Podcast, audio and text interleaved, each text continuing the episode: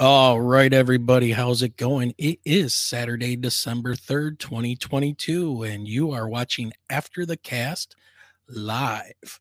This is the live show of the Michigan UFO Sightings and Paranormal Encounters podcast, and hopefully, we're going to have a pretty interesting show for you tonight. Even though I am sick and crazy under the weather, nice little sinus infection, because you know, here in Michigan, it goes from 50 degrees, 40 degrees, 10 degrees in snow, 70 degrees, 20 degrees, 50 degrees. And that's in the same day. so, all right. So, with that getting started, today we're going to take a deep dive into the latest Netflix series that's got everybody all worked up. And that's Mr. Graham Hancock's show the uh, ancient apocalypse and i couldn't think of a better person to have come on the show than our good friend jared murphy and we're going to talk about what he's got going on where his ideas kind of fit in here. Um, we're just going to go all over the place but first i need to bring in my lovely co-host with no camera. It's michelle. Hello, everyone. yeah surprise surprise all right. So, Michelle, what's going on out there? Do we got anything happening in chat at all? Anybody there? What's going on? No, we've got Bigfoot Michigan Rob hanging out with us tonight. Hey.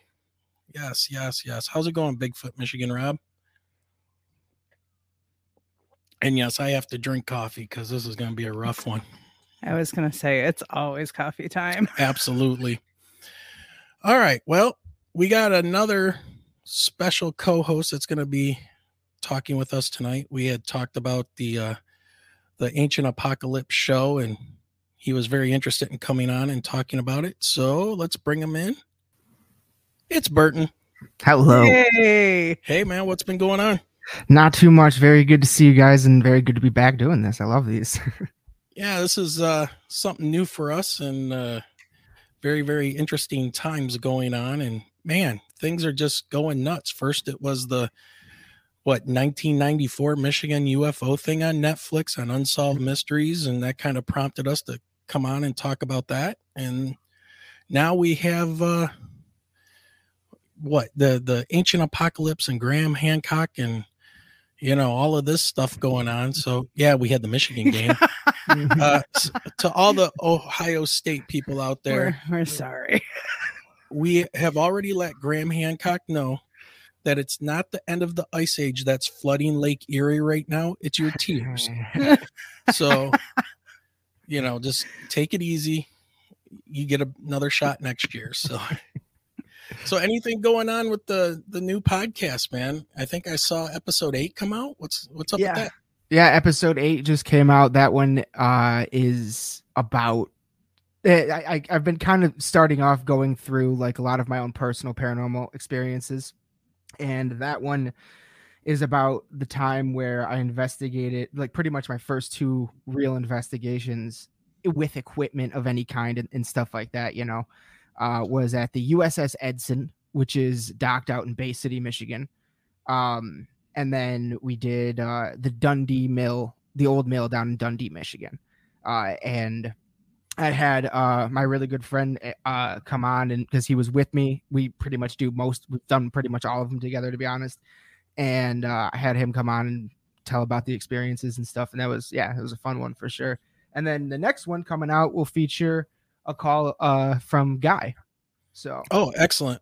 Yeah, yeah, and I know I still need to get you, um, my or Michelle and and uh, our encounter. Oh, yeah, yeah, the uh, yeah, yeah. yeah so um, yeah, that'd be awesome. That'd be the first, probably the first UFO story I've been able to feature. yeah, yeah, we'll get that put together and sent to you in my voice, and and I'm feeling a little bit better. Yeah. But yeah, for sure, man. All right, so Michelle, what's this? um, this is our exploration down the rabbit hole on an escalator. Yep. There we go. Hold on. You got to go by again. Hold on. We got to do it at least twice down the rabbit hole. There we go. But there I at go. least have a suitcase with me too. That means I'm traveling. yeah. I think uh that's you know the escalator that helps us get not only down the rabbit hole but to the plain out west. Absolutely. Yes, lovely country out there. Lake Tahoe, Sacramento, California, Laughlin, Nevada. You know, I wish I was there right now. I could deal with some heat and none of cold, wet stuff, man. So, all right, let's go ahead and get our special guest on for tonight. And, uh, I, you know, he's like a, a long lost brother. You know, he's he's a, a good dude. We talk on the phone, and you know, Jared has been really busy lately, and you know, the dude's doing all kinds of stuff which he can talk about here. Um, but you know, we we haven't talked in a in a bit, and you know, we got on the phone today, and it was just like I had talked to him the other day. You know, it's just when you get those people that you click with, right? And uh, Jared's one of those guys, and we have some of the same interest and everything and uh it, it's just you know very cool to have him so as a friend and to bring him on the podcast so let's bring him on jared hey all right how you doing oh man hanging in there there's there's uh yeah it seems like time just stops and you know you pick up with people that you know you click with and you it's like yesterday and you know, we're all busy. You're busy. Yep. You've been busy. Well, always busy. Yeah. You're uh, busy moving basically across the country now at this point, right?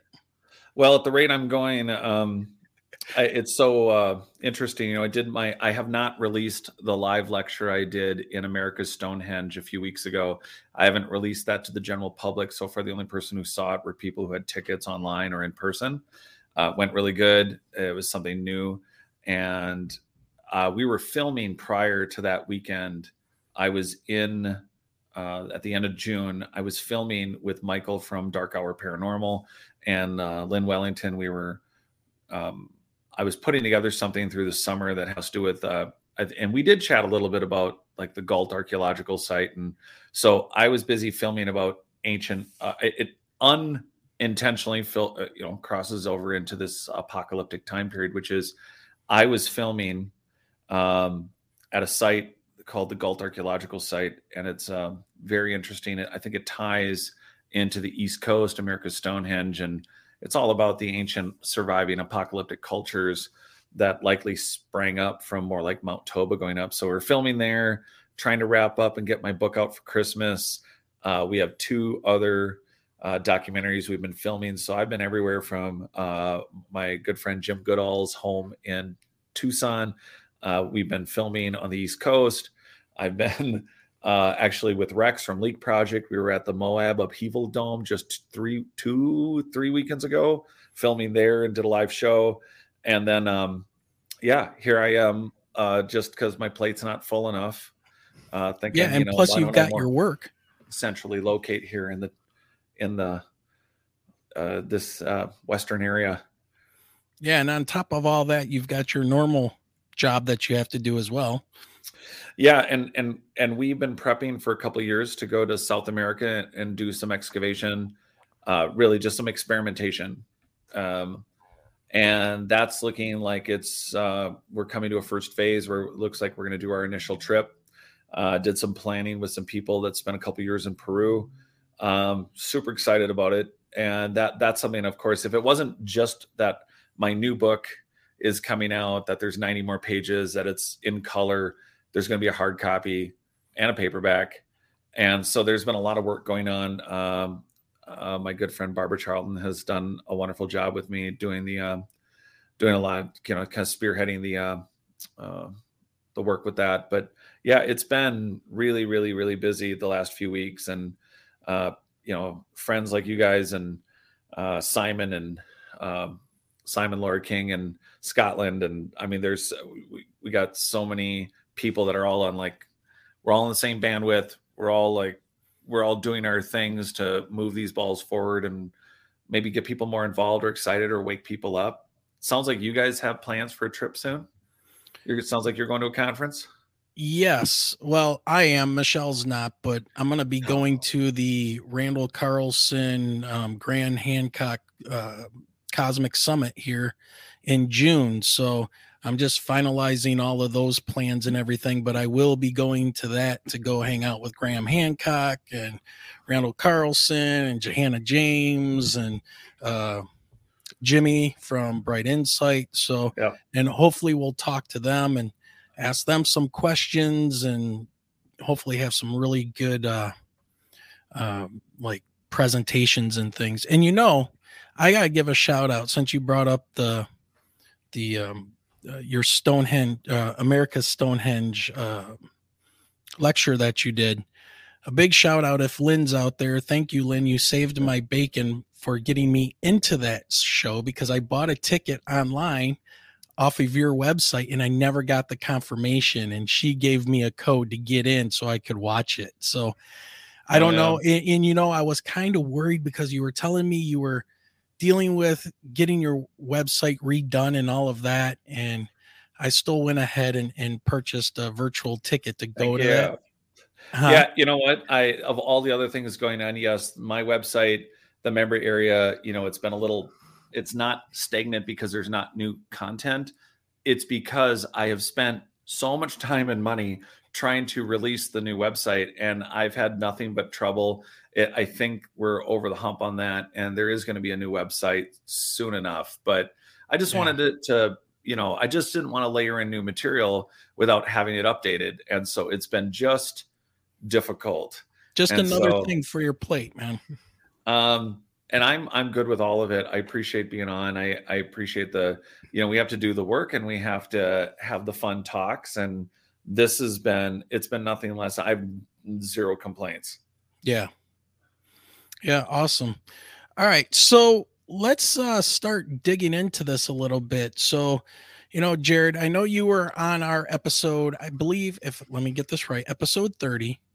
And that was let me get the dates right here. That was back in oh geez, what was the date on this?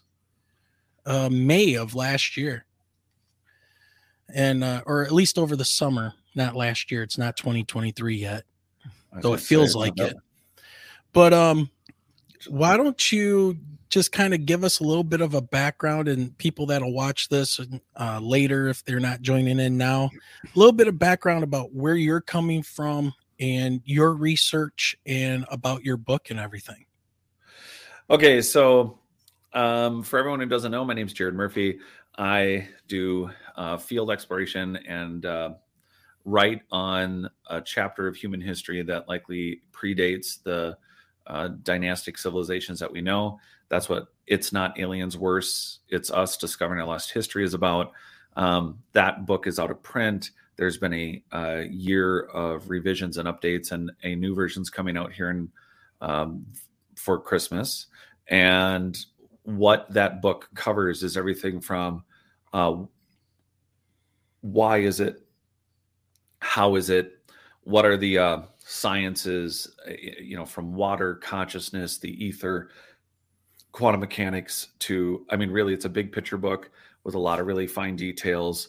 The fourth phase of water, um, basically, shout outs to different researchers to pull together what I think is a working theory that I think is more accurate to our situation, which is it's not aliens, worse, it's us. It's that we probably 75,000 years ago went through a catastrophe with Mount Toba going off.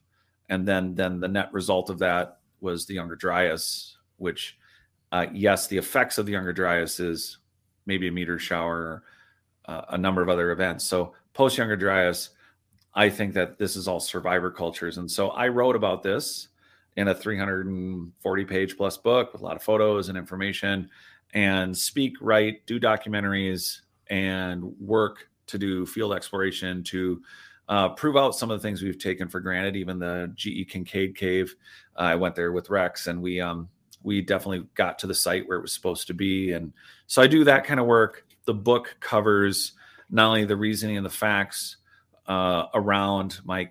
It's not just my case. I think there's just a case for that there was once a more advanced human society and some of those people survived but just like if it was a cruise ship of humanity it may have taken them tens of thousands of years to uh, reactivate or re um, advance and so instead of a terraformed uniformed planetary system which included biotechnology that we recognize in a lot of cases for us in our 10 to 15% consciousness what we call nature uh, i believe that some of these ufos if not military or otherwise, but legitimate, non what we would describe as clandestine organization UFOs, there's a good chance that a survivor culture did make it. And we are seeing them that they even exist now. Now that there's a lot of different dialogue now between that conversation and all the evidences in the ground that show there was a very advanced human race. And then of course all the different conspiracy places we can go and say, well, what does a fully conscious human race look like? You know, what what are the superhuman abilities? What are the how would the world operate and run? So I've spent a lot of time on that. I've been on this show, Coast to Coast, and Richard Hoagland and Richard Syrett and Coast to Coast again. And I co-host a number of shows. I get to interview a lot of the people I write about. I've gotten to be friends with many of them. Uh, I've been very fortunate uh, so far in this career to do that because uh, some of these people are just incredible, like Dr. Gerald Pollack, who discovered the fourth phase of water. I think it's the most important discovery since the hydrogen bomb because um, it validates so many naturalists like Victor Schauberger and everyone's work. But yeah, I've been at it now and have enjoyed uh, this uh, running dialogue with with everyone out there that's a self experimenter that is waking up, that is uh, had personal experiences, and even if they think they're in the paranormal world the UFO world, um, there can't be a separate modality for all of these systems. There has to be an underlying global answer. And it's in our genes, it's in our genetic memories, it's in the ether. And that's a little bit about what I'm into. Not exactly yeah. historical, but that's what I'm into. And I also enjoy outdoor activities and long walks on the beach. yeah. So, um, that was good. I don't know, uh, Burton. Yeah. Um, digging into let's let's jump into this Netflix show and then we'll come back to Jared and and see because I've I've followed Jared now for quite a while. I've been reading a lot of things. You know, I've read all of Hancock's books and have them on audio and print form and all that stuff. And my big question to him is going to be and Carlson too. Why do you stop at the Younger Dryas?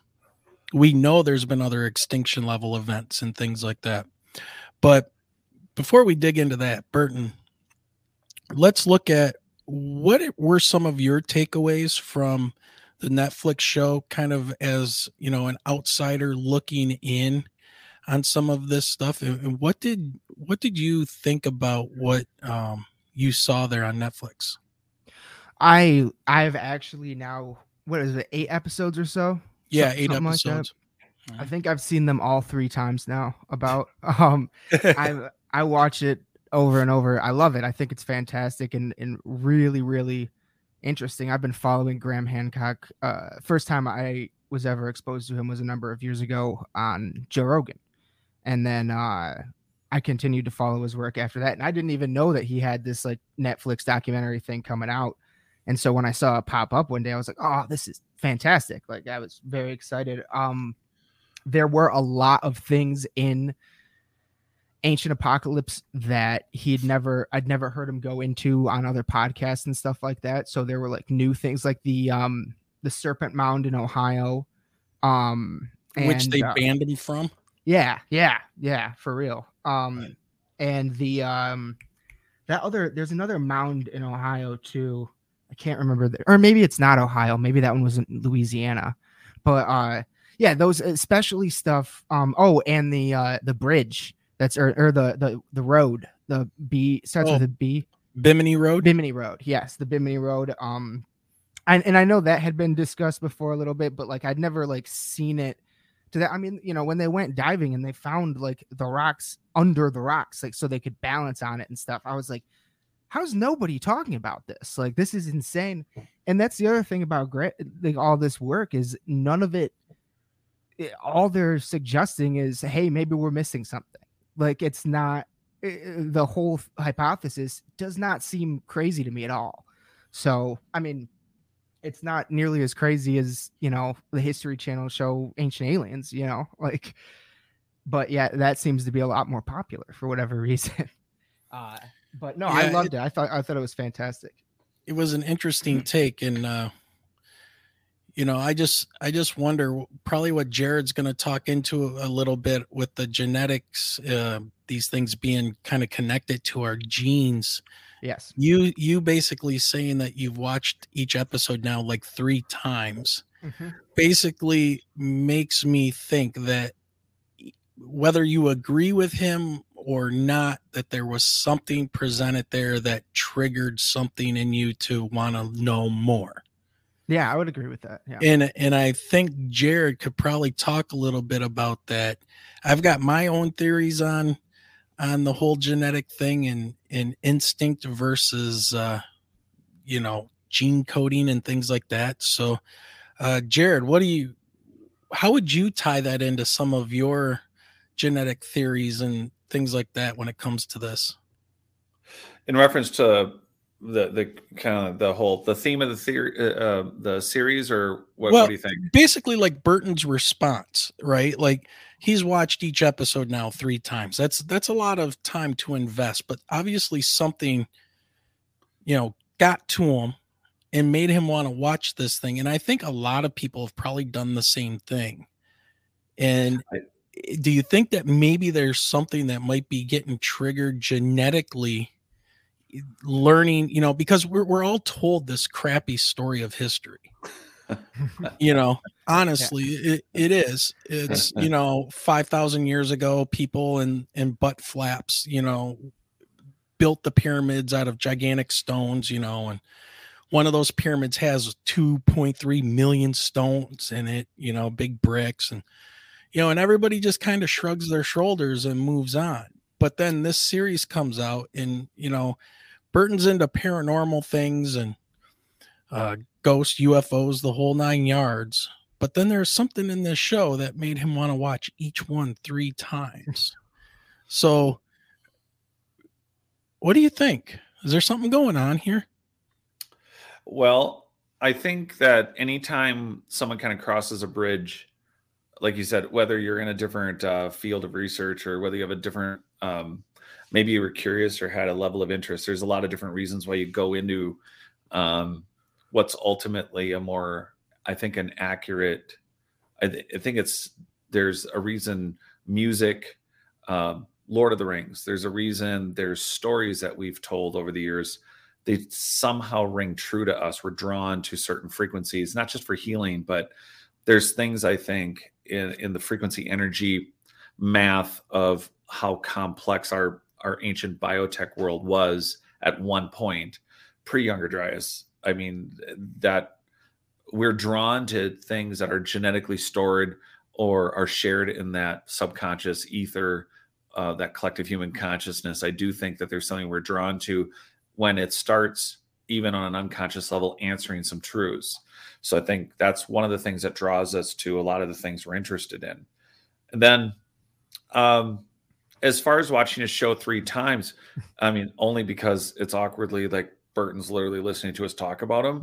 If I was speculating about Burton, since I don't know him, I would take a guess that a lot of people that I've met over the last few years, as they're getting into this subject, or some of the people who are newer into even podcasting about it, um, that are really excited and they want to participate and they want to like they've learned some things that are just so profound. They're like, I got to speak about this, and I think that's a positive thing. And I think when you're when you have a certain everyone has a certain expertise or certain background, and I'm sure Burton could talk about a lot of things I don't know about. That at the same time, I think Randall Carlson, given his background, and Graham Hancock and what he's done for research, I think that their names have become big enough and mainstream enough that, and there was enough money in this documentary this time where they're repackaging some well, it's a couple. There's a couple layers to the show that we could speak to, but when it comes to why watch it three times, I would just assume that there are people out there that Burton heard things and could only, you know, you can only consume so much mentally one round, and then round mm-hmm. two, and then round three. Is that about summing it up, Burton? Yeah, I would, I would say that. I mean, yeah, definitely accurate. Also, uh, just uh, pr- you know, uh, one of the things. I mean, I'd say three times because the third time was because I knew we would be talking about it tonight, and I wanted to, you know, freshen it all up and uh and take notes and stuff like that. So you know, but yeah, Yeah. The um, did you um, was there anything that like, I'm just curious from your perspective when you watched the show, was there anything that really like, wow, I never thought of it, or I Ooh. yeah. Yeah. Um never thought uh I'm trying to remember specifically. or just something that really stood out to you where you're like, well, that was a perspective I hadn't like, or did it play into anything else you've already been thinking about where you're like, well, that seems to back up five other things? Oh, oh, sure. Yeah. Yeah, well, um the I had never seen on camera and stuff like that, like the whole part about Gobekli Tepe um and the carvings there and how you know the the theory at least the hypothesis or whatever is that it uh, a lot of the animal carvings are representations of you know the stars and things that they see in the sky and stuff like that and how that is just the number one thing around a lot of these ancient megalithic sites that they all seem to have in common. You know there's other things too but that one thing in particular now it's something i thought of before sure but like seeing it play out in each every every single episode with every single place that they went to it was like i mean there's got to be something to that it seems like you know Yeah, definitely. Period wise, does d- did you notice that um, those big columns? Um, when I started writing five years ago, six years ago now, um, I couldn't not find an internet article that did not start with one thing about Göbekli Tepe. One, there are, you know, that they've only. Well, first off, I don't think they mentioned this in the site, but you know that they've only dug up five percent of Göbekli Tepe. yes Yeah, yeah. And then did they? Did you know that there are at least six or seven other sites that are identical?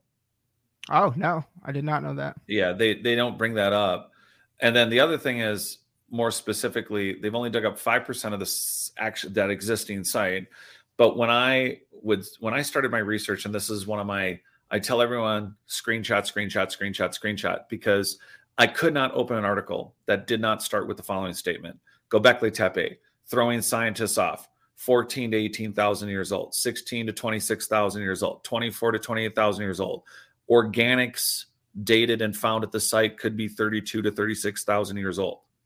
And for the first two years of me writing, every article that was there. So, like, if anyone wants, anyone watching and listening wants to hit the Wayback Machine and start finding articles from like four, three and a half to five years ago, um, you're going to see a very different vernacular conversation about Göbekli Tepe. And then I was kind of surprised. He doesn't say it isn't, but for the sake of the Younger Dryas and making that point of it being potentially buried, I get that point that Göbekli Tepe may have been buried due to a flood. It may have been a flood at the Younger Dryas at that event. But what's interesting to me is that, and and and no capacity for everyone listening, was Göbekli Tepe dated to that period. It is predating that event. And then knowing that, Burton, what do you think of the rubble built between what are fairly decent looking pillars?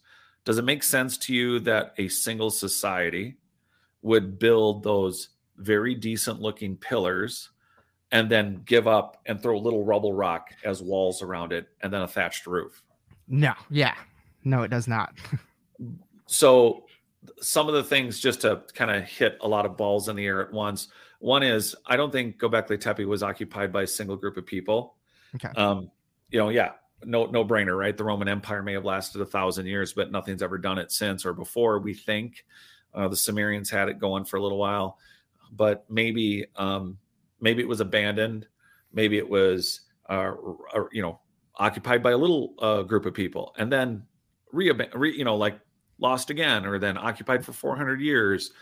And either way um, those are just some of the things i want people to keep in mind. The the show i, th- I think the series is great because it if you haven't seen it or heard it before you want to have ideas and you want to it's exciting to look back and go our history isn't what we thought it was but then at the same time it's like keep digging and keep looking. That's you know because the vernacular and the way the phraseology, the way they place it in the documentary is, yeah, at eleven thousand six hundred years ago, it was mysteriously buried. Yeah, possibly, sure, but they don't say that it was built then, but they almost imply it. But they don't. Mm. But did you feel like it was like, oh, they built that eleven thousand six hundred years ago? It did seem a little bit implied, yeah. right and and i'm Yeah. not saying the the point isn't i i'm a personal fan. I don't for everyone out there i don't it's not i i like graham hancock's work. I like randall carlson's work. Um it, it has nothing to do with about critiquing their it's an they have a big beast in the room that they're tackling which is i think you know to answer one of your questions earlier wayne was to get in front of standard academia the way that Graham Hancock and even Randall Carlson have been criticized. For them to put together a program, which remember for everyone out there, this is commercial programming to make money, to get people interested, to get people mm-hmm. excited. And so I don't think in this case they're trying to mislead anyone, but at the same time, they're making a series to also have kind of a punctuation or a capstone or at least a a very heavy uh, shot fired over the bow of this is the human history we know.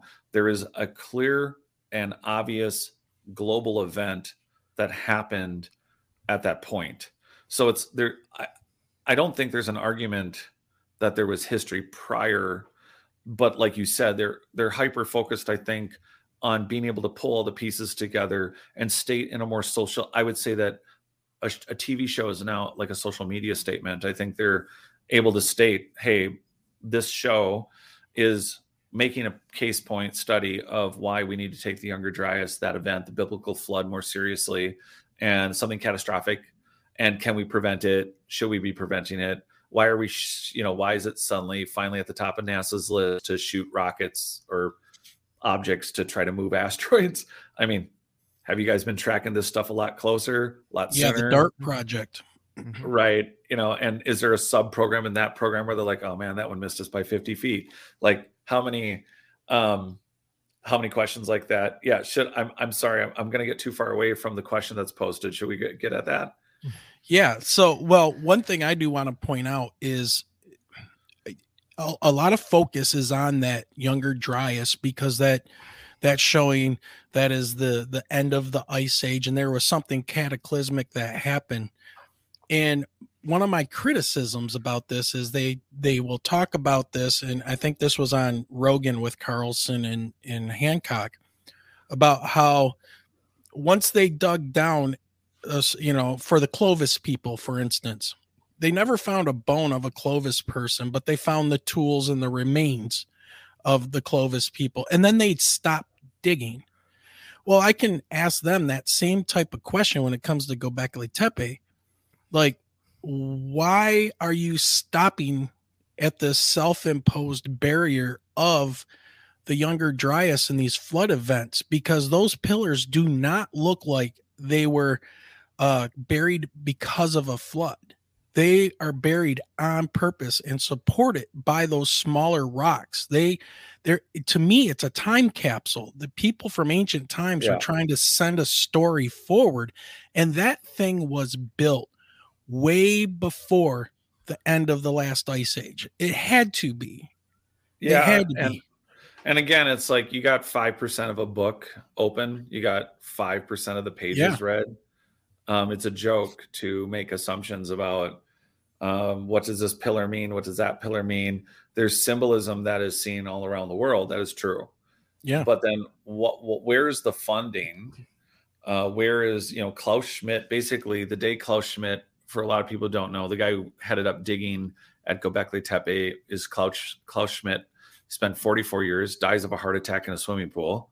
And that's pretty much the end of it. There's been other researchers exploring what's been exposed but they've built a semi-permanent structure over a site that should have extended digging plans not not extended tourism plans i want them to get money for for that to to do that. But the but the issue is where's the global archaeological uh, here's our one three and five year uh, dig plan you know just like a business plan. Uh, you know here's how we're going to grow the franchise. Uh, here's how we're going to get to 10 20 30 40 and that kind of goes to hellfire's point here about why isn't there more funding and resources put into digs? I see it as just as important as uh, space exploration 100% yeah there's there's a lot of reasons and i can tell you what i've heard directly from archaeologists. I mean there's uh, there is an obvious uh, uh, you better find what we're looking for. Not you know you better not find anything that we aren't yes. looking for. There's that's that's problematic at Gobekli Tepe because if you have 32 to 36,000 year old organics being found, there there is such an avalanche of storytelling to do to get us to that number. So let's just look at it at that sarcastic critical point. Who when you're fighting to get this is I feel like it's like it's like Dirty Rotten Scoundrels with Steve Martin playing Ruprecht like stabbing himself in the eye and being kind of a moron and and we're like in this archaeological version of square peg round hole and and and being Ruprecht and not even quite knowing where the hole is and just getting people to point out the obvious that the younger dryas event that there's this period the biblical flood was real that there was a actual catastrophic event at, at a year mark but that's not the only one we've had so just getting people to admit that one, then um, that that's a problem, right? So what do you do then with, hey, we've dug up 50% of Gobekli Tepe and it's a massive city. Like I am shocked that they're trying to say that it's a, a ritualistic site. Yes. What, I, Everything I just, is right. Uh, everything's a ritual. Everybody had time to uh, carve um, giant booby statues, and it was all significant. They're all fertility goddesses. It's not some horny eighth grader in uh, you know fart flap time. Right. I made a I made a big boob statue. Look at mine. I right. mean, think like a child. Think I got nothing to do. Dad's hunting deer. I'm making a big booby statue. I, I, no one ever, no one ever talks about that. Michelle, go. no, we just started Greek and Roman mythology, and I just had to have the conversation with my entire class about once we start seeing some of the statues and the visual representations of the gods and goddesses. So, and every time it never gets yeah. it never gets yeah. any easier. Yeah, no, and and that's I I think we get we we miscount that for what we're finding, but when you're dealing with truly ancient, it is an exception to become. I've, I've listened to some of the you know some of the best paleoanthropologists. Uh, at least they're at least they're famous. There's a husband and wife team that are very famous for digging dinosaurs and going to Madagascar, and they're they're from Minnesota, and they they did a whole thing about how to become a fossil. Uh, they did a whole lecture about it, and it's really hard. It is the exception to survive anything, let alone be a fossil. And so if we're expecting the cosmopolitan magazines or the uh, you know, the crap at the grocery store or even our recycling piles that are tons and tons and tons of spewing methane and giant, you know, earthen piles around the planet. Um, we really don't know what will be left in 20,000 years or 30,000 years or, you know, as things upheave and sink and what have you. And even if it's a plastic, um, we really don't know how much longer it's going to you know withstand. So at Gobekli Tepe, we have this uh, you know this period back to the younger dryas you know what's going to survive in in a primitive time in the last 12,000 years at least with primitive people and then from prior to the younger dryas to mount toba going off 75,000 years ago how was anything like how occupied was it of those 6 7 cities how many villages or how many places in the middle existed? What were they built out of? What were they constructed from? What was gobekli tepe looking like when it was the most uh, originally built uh, space? Was it was it entirely stone walls? Were those stones quarried and used for someplace else or were they wood? Were they made of wood? Was the temple what or was the construction itself pillars with building materials uh, that that of course would have rotted away or would have burned or molded and would have been taken away for something else. And I mean, we're we're, we're not looking at it. We're not be, the due diligence right now with Gobekli Tepe would be better to talk about all the unanswered possible questions and how to fund those digs. One, find what you're supposed to find. Don't destroy someone's 40, 50 year hubristic career. They know they're wrong. They don't want to keep teaching. Uh, uh, they don't want to teach something new, and they're afraid to admit that they're wrong, which is the wrong way to go at it. But that's a whole dialogue. Then funding archaeologically is based about controlling a narrative. That's another reason they don't get funded. And that's why it has to be on private parties. It has to be on groups that are willing to go at this without, um, I, I, I think, an agenda to have their paper published uh, by peers that don't want to get out in the field and you know you just we're just not going to get there by agreement. We're going to get there by going out there and and and and really just having a hard look and going look someone needs to push and say you're in charge of this site. Like why isn't it in the news? Who's in charge of gobekli tepe i can't tell you. Who's in charge of planning out the next uh, 20 acres of digging who is that person? Why is it that we don't know? Why is it so hard? It's never been a focus of archaeology magazine or i'm just thinking of things that i read or national geographic.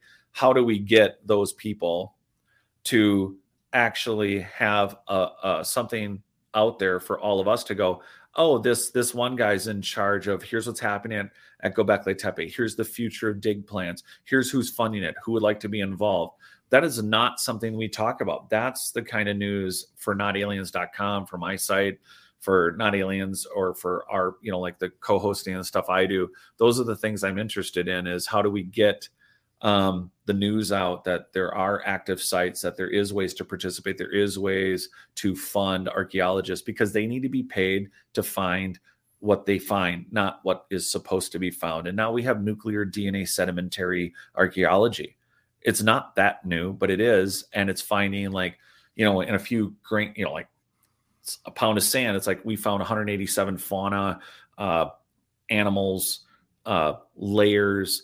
How the hell are we going to deal with all of this? And and the answer cannot be well. We need to wait till we have a holistic, complete technology that's just going to give us a movie screen view of every layer of sand that we dig. That's just not realistic. We're going to have to just go at it. And I know, uh, I don't know do we pause on that or go to Bigfoot? we could pause on that. Let's go to Bigfoot.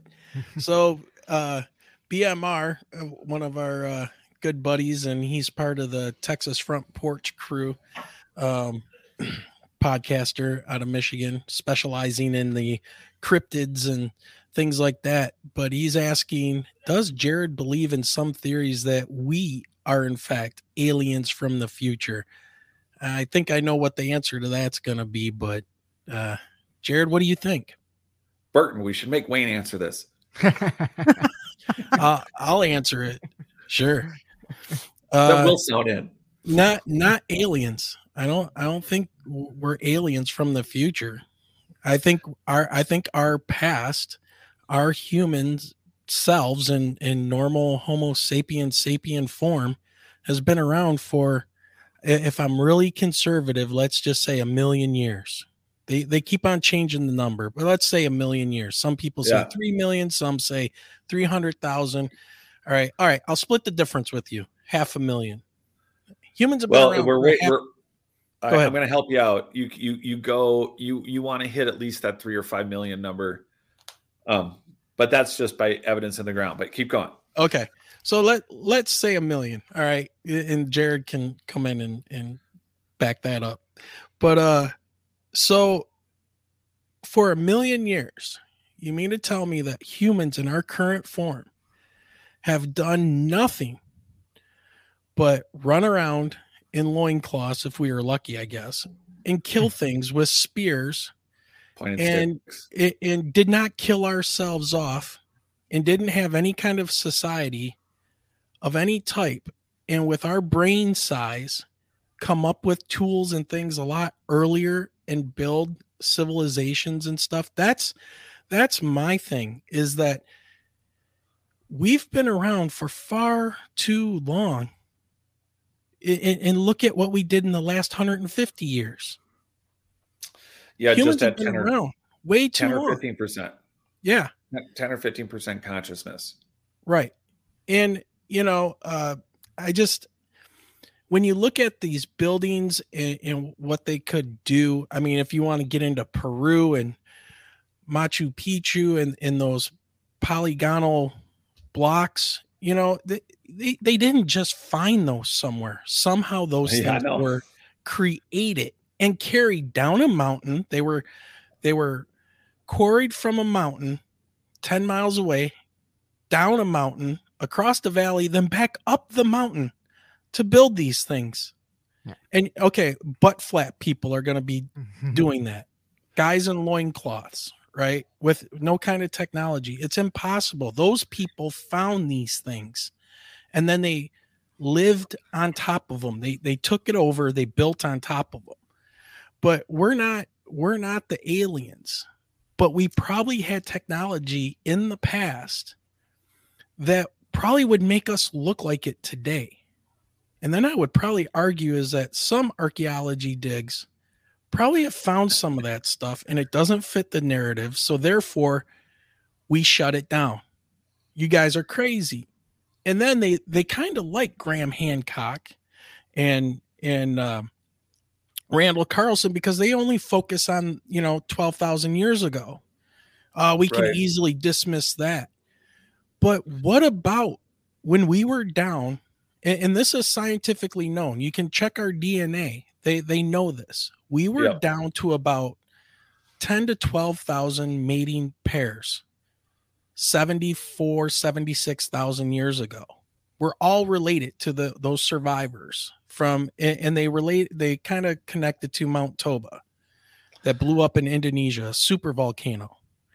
And it, it destroyed and wiped out a lot of the planet. Now, okay, if we were survivors from that, we had to, you know, we got kicked in the nuts. Hmm. we were down to 10,000 people.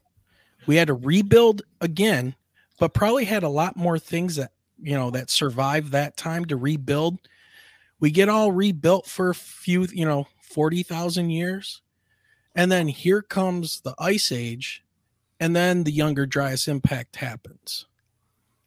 So, you know, that's my like my question. Why Graham Hancock, Randall Carlson, you talk about Clovis, people, why don't you dig past Clovis? Well, why don't you guys go back further? because it's well, there. That's you know, my point.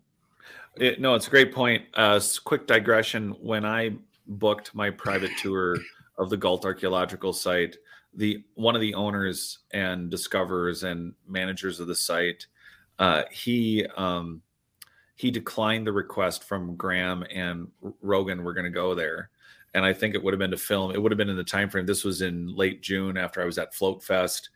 Um, this definitely so freeman from you know freeman tv um, freeman and i were getting together and so i put a group together it was him it was just about eight of us and while we were there while i was waiting for everyone i got talking with uh, the um, archaeologist and there are two things about Gault. one is they did dig past Clovis. There's a, a, quite an abandonment layer, and they hit a floor. So for everyone interested, it's a mastodon kill site, one of 19 in the Americas. And secondly, it has a stone floor from a civilization unknown, and that floor, and and this guy is quite conservative in a lot of areas, in a lot of ways. That the way he can, you know, looks at the construction of ancient antiquity, and they're at least dating this floor to 22,000 years ago and that's just one site in northern central Mexico to back Wayne up. There is a site called Hueyatlaco that uh, that again Michael Cremo has talked about for years. Uh, Virginia Steen McIntyre and her her not archaeological, her dream team of really brilliant geologists, conservatively at the time, and it ended their careers. Dated a site in Hueyatlaco. This is human human activity. These are not Neanderthal. These are not Denisovan. These are not a subhuman primate. These are this is a human um, site. At the time, they had conservatively dated 275 to 350,000 years old. It has since now 40 something years later. The evidence shows that this is a human occupied site that, at a minimum, is 350 to a half a million years old. That's one site. That's Hueyatlaco and and so there's a lot of places where someone has dug past Clovis and they found other things. And Michael Cremo, for everyone out there, the list of must-have books. And I promise you, it looks boring, but it isn't. Michael Cremo's funnier. He's so funny. He has a dry sense of humor, but it is a very serious book, which is why he's in archaeological congresses.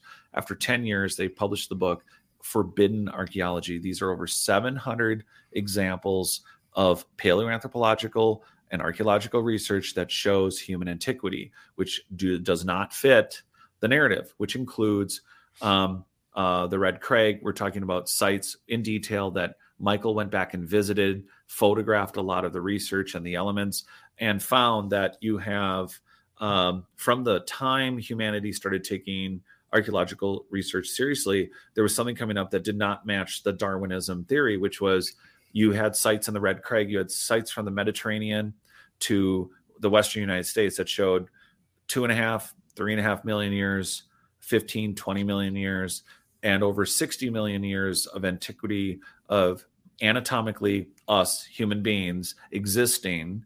And that goes all the way up um, into a mountain during the early gold rush in California.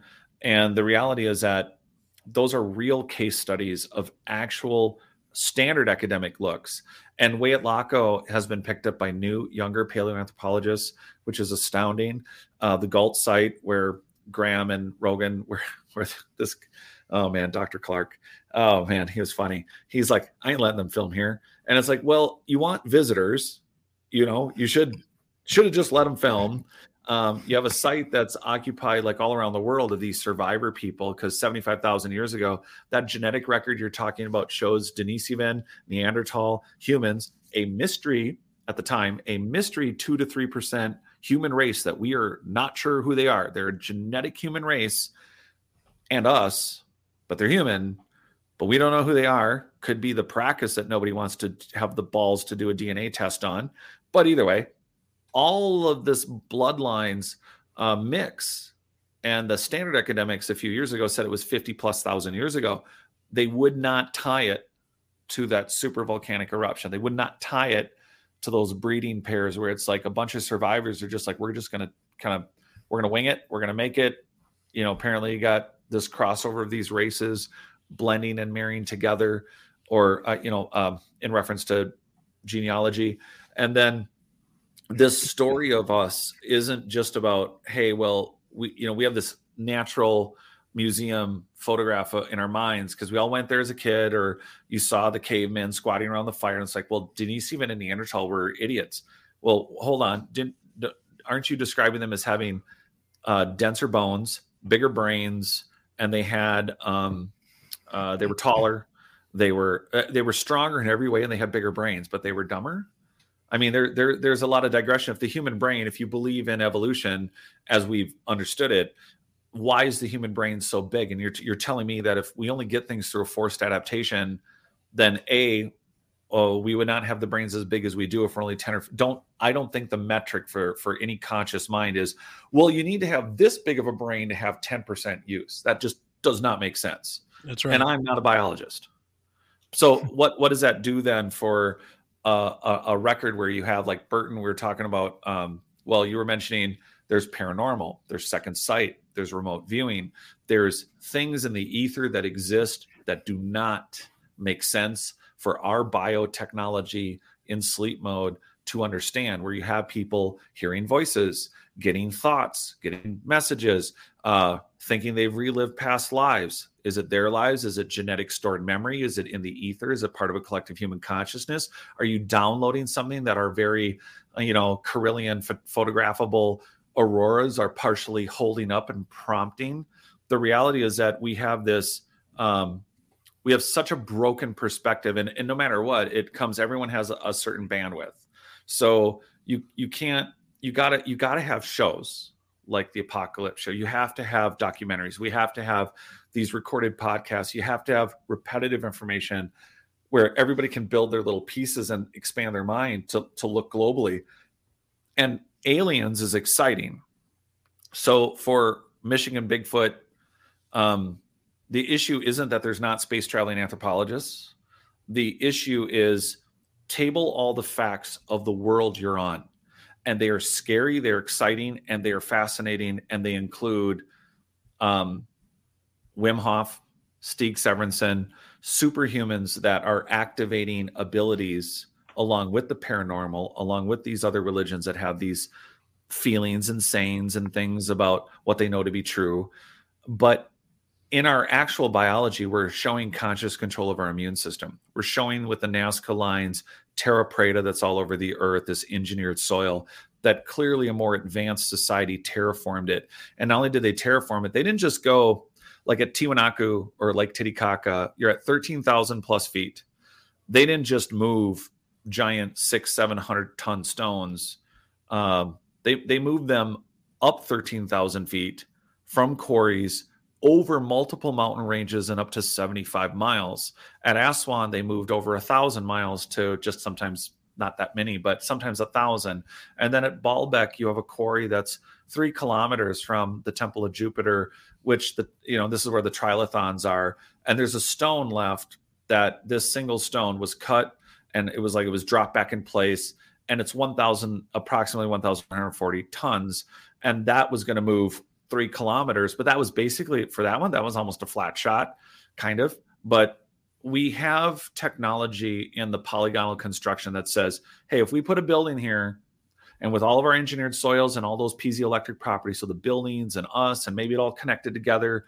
But we know that if we build this exact shape cymatically, we know how far, how many hundreds of miles deep, and how many thousand miles over, there's going to be an earthquake. And when there is, or when there's a disturbance or for this building at Ollantaytambo or Sacsayhuaman or the Egyptian pyramids or, you know, wherever we find polygonal construction, Easter Island, all of it, they built it to withstand that frequency energy, but also to do wave propagation. So they're not just defending against earthquakes, they're sending signals under the ground and through soil systems and, uh, you know, nano sized or crystallized they're not just using black earth soil terra preta. They're this is a highly advanced procedure not to mention the instrumentation required to not just cut and move stone which no one can get their damn head around but they're measuring energies and frequencies and building to suit where they are on the planet. We got to get our heads around this because the survivors of a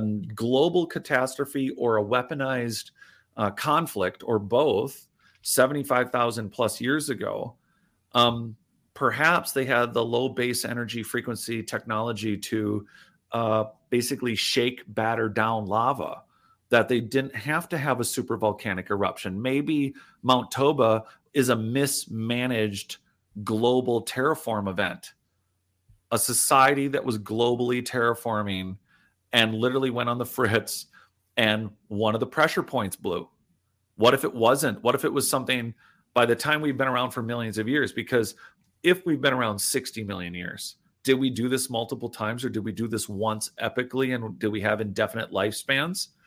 Um, that's a possibility. But speaking specifically to the excitement about UFOs, well, I saw someone and they don't look human.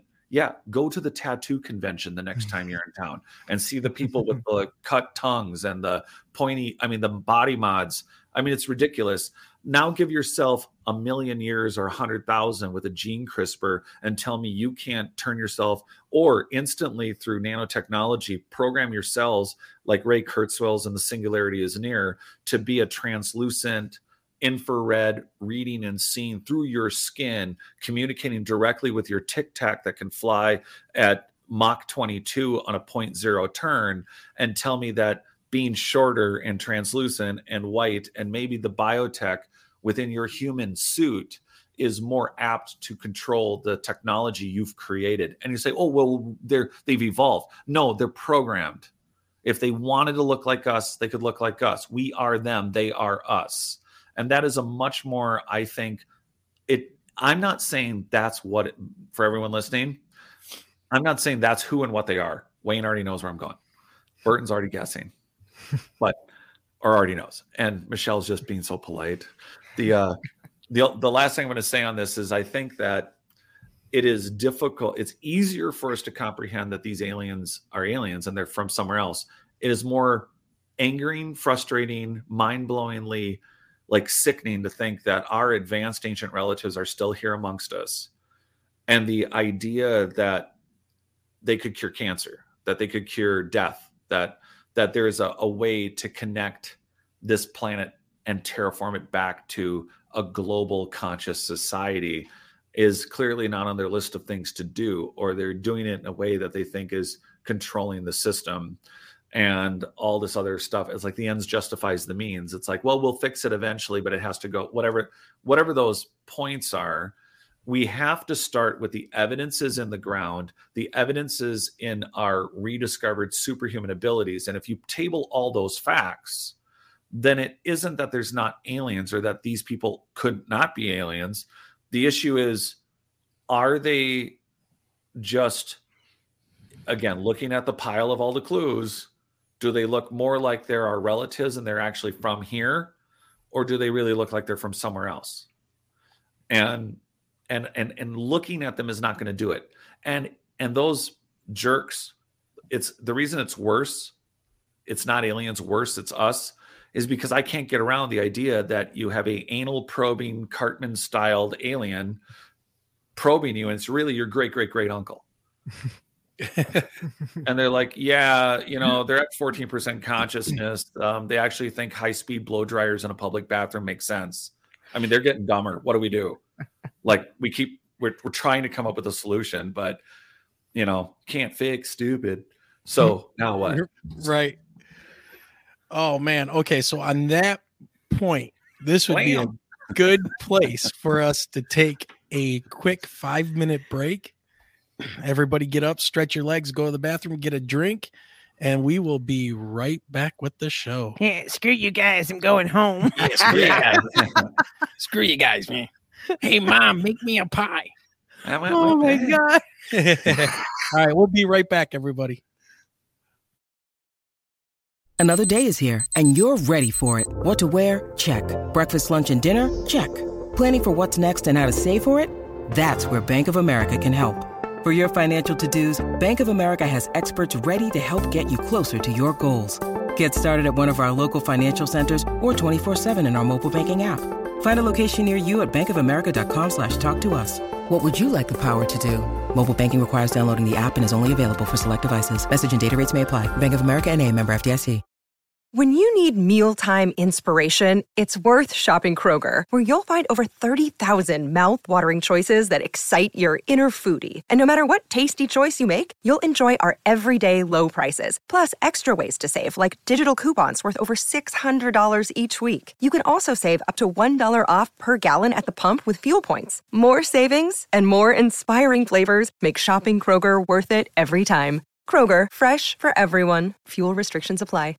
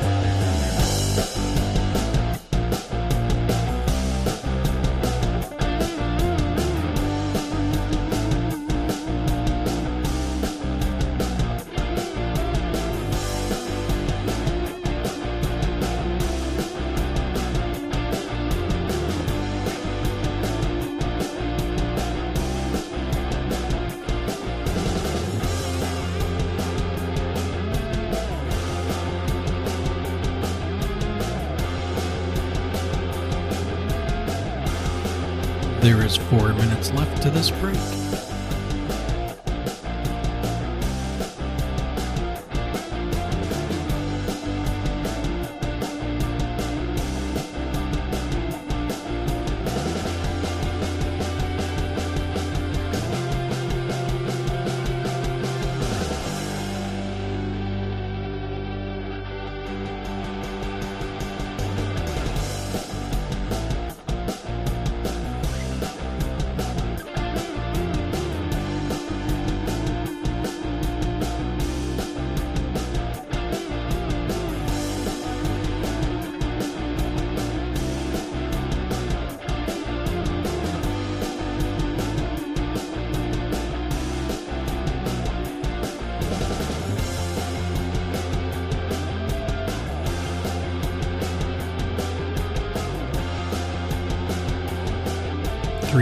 left, everybody. Just three minutes.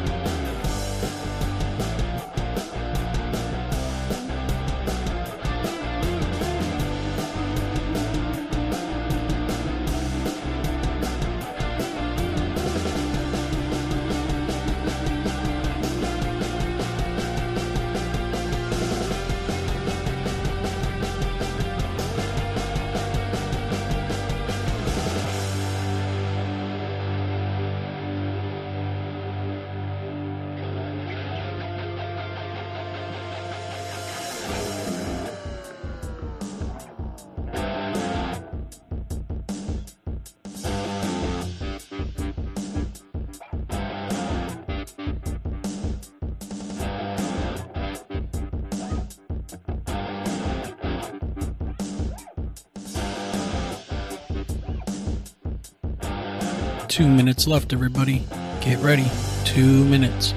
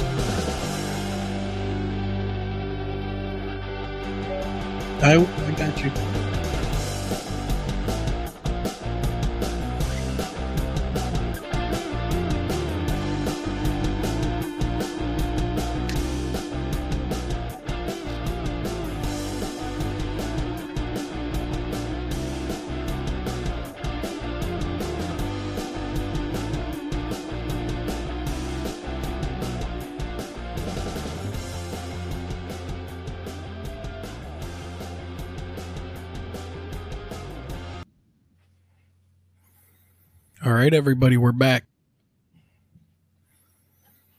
All right, we are back. Hopefully, everybody had a nice break. Going to bring our co host back in, Burton. Wow. Hey, man. Welcome back. Welcome. Thank you.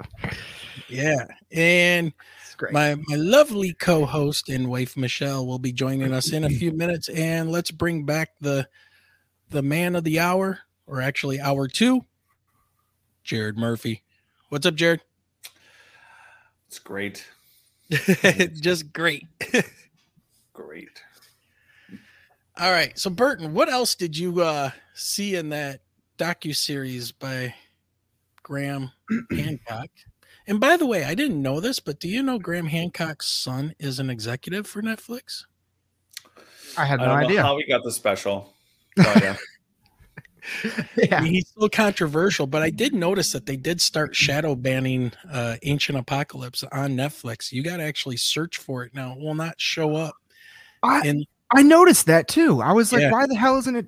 I I thought it was trending or something. I was like, where did it yeah, go? it was. It was like number one or whatever, Yeah. and then the next thing you know, it just disappears off the list. You have to type it in to find it now. that's so interesting. I didn't know that.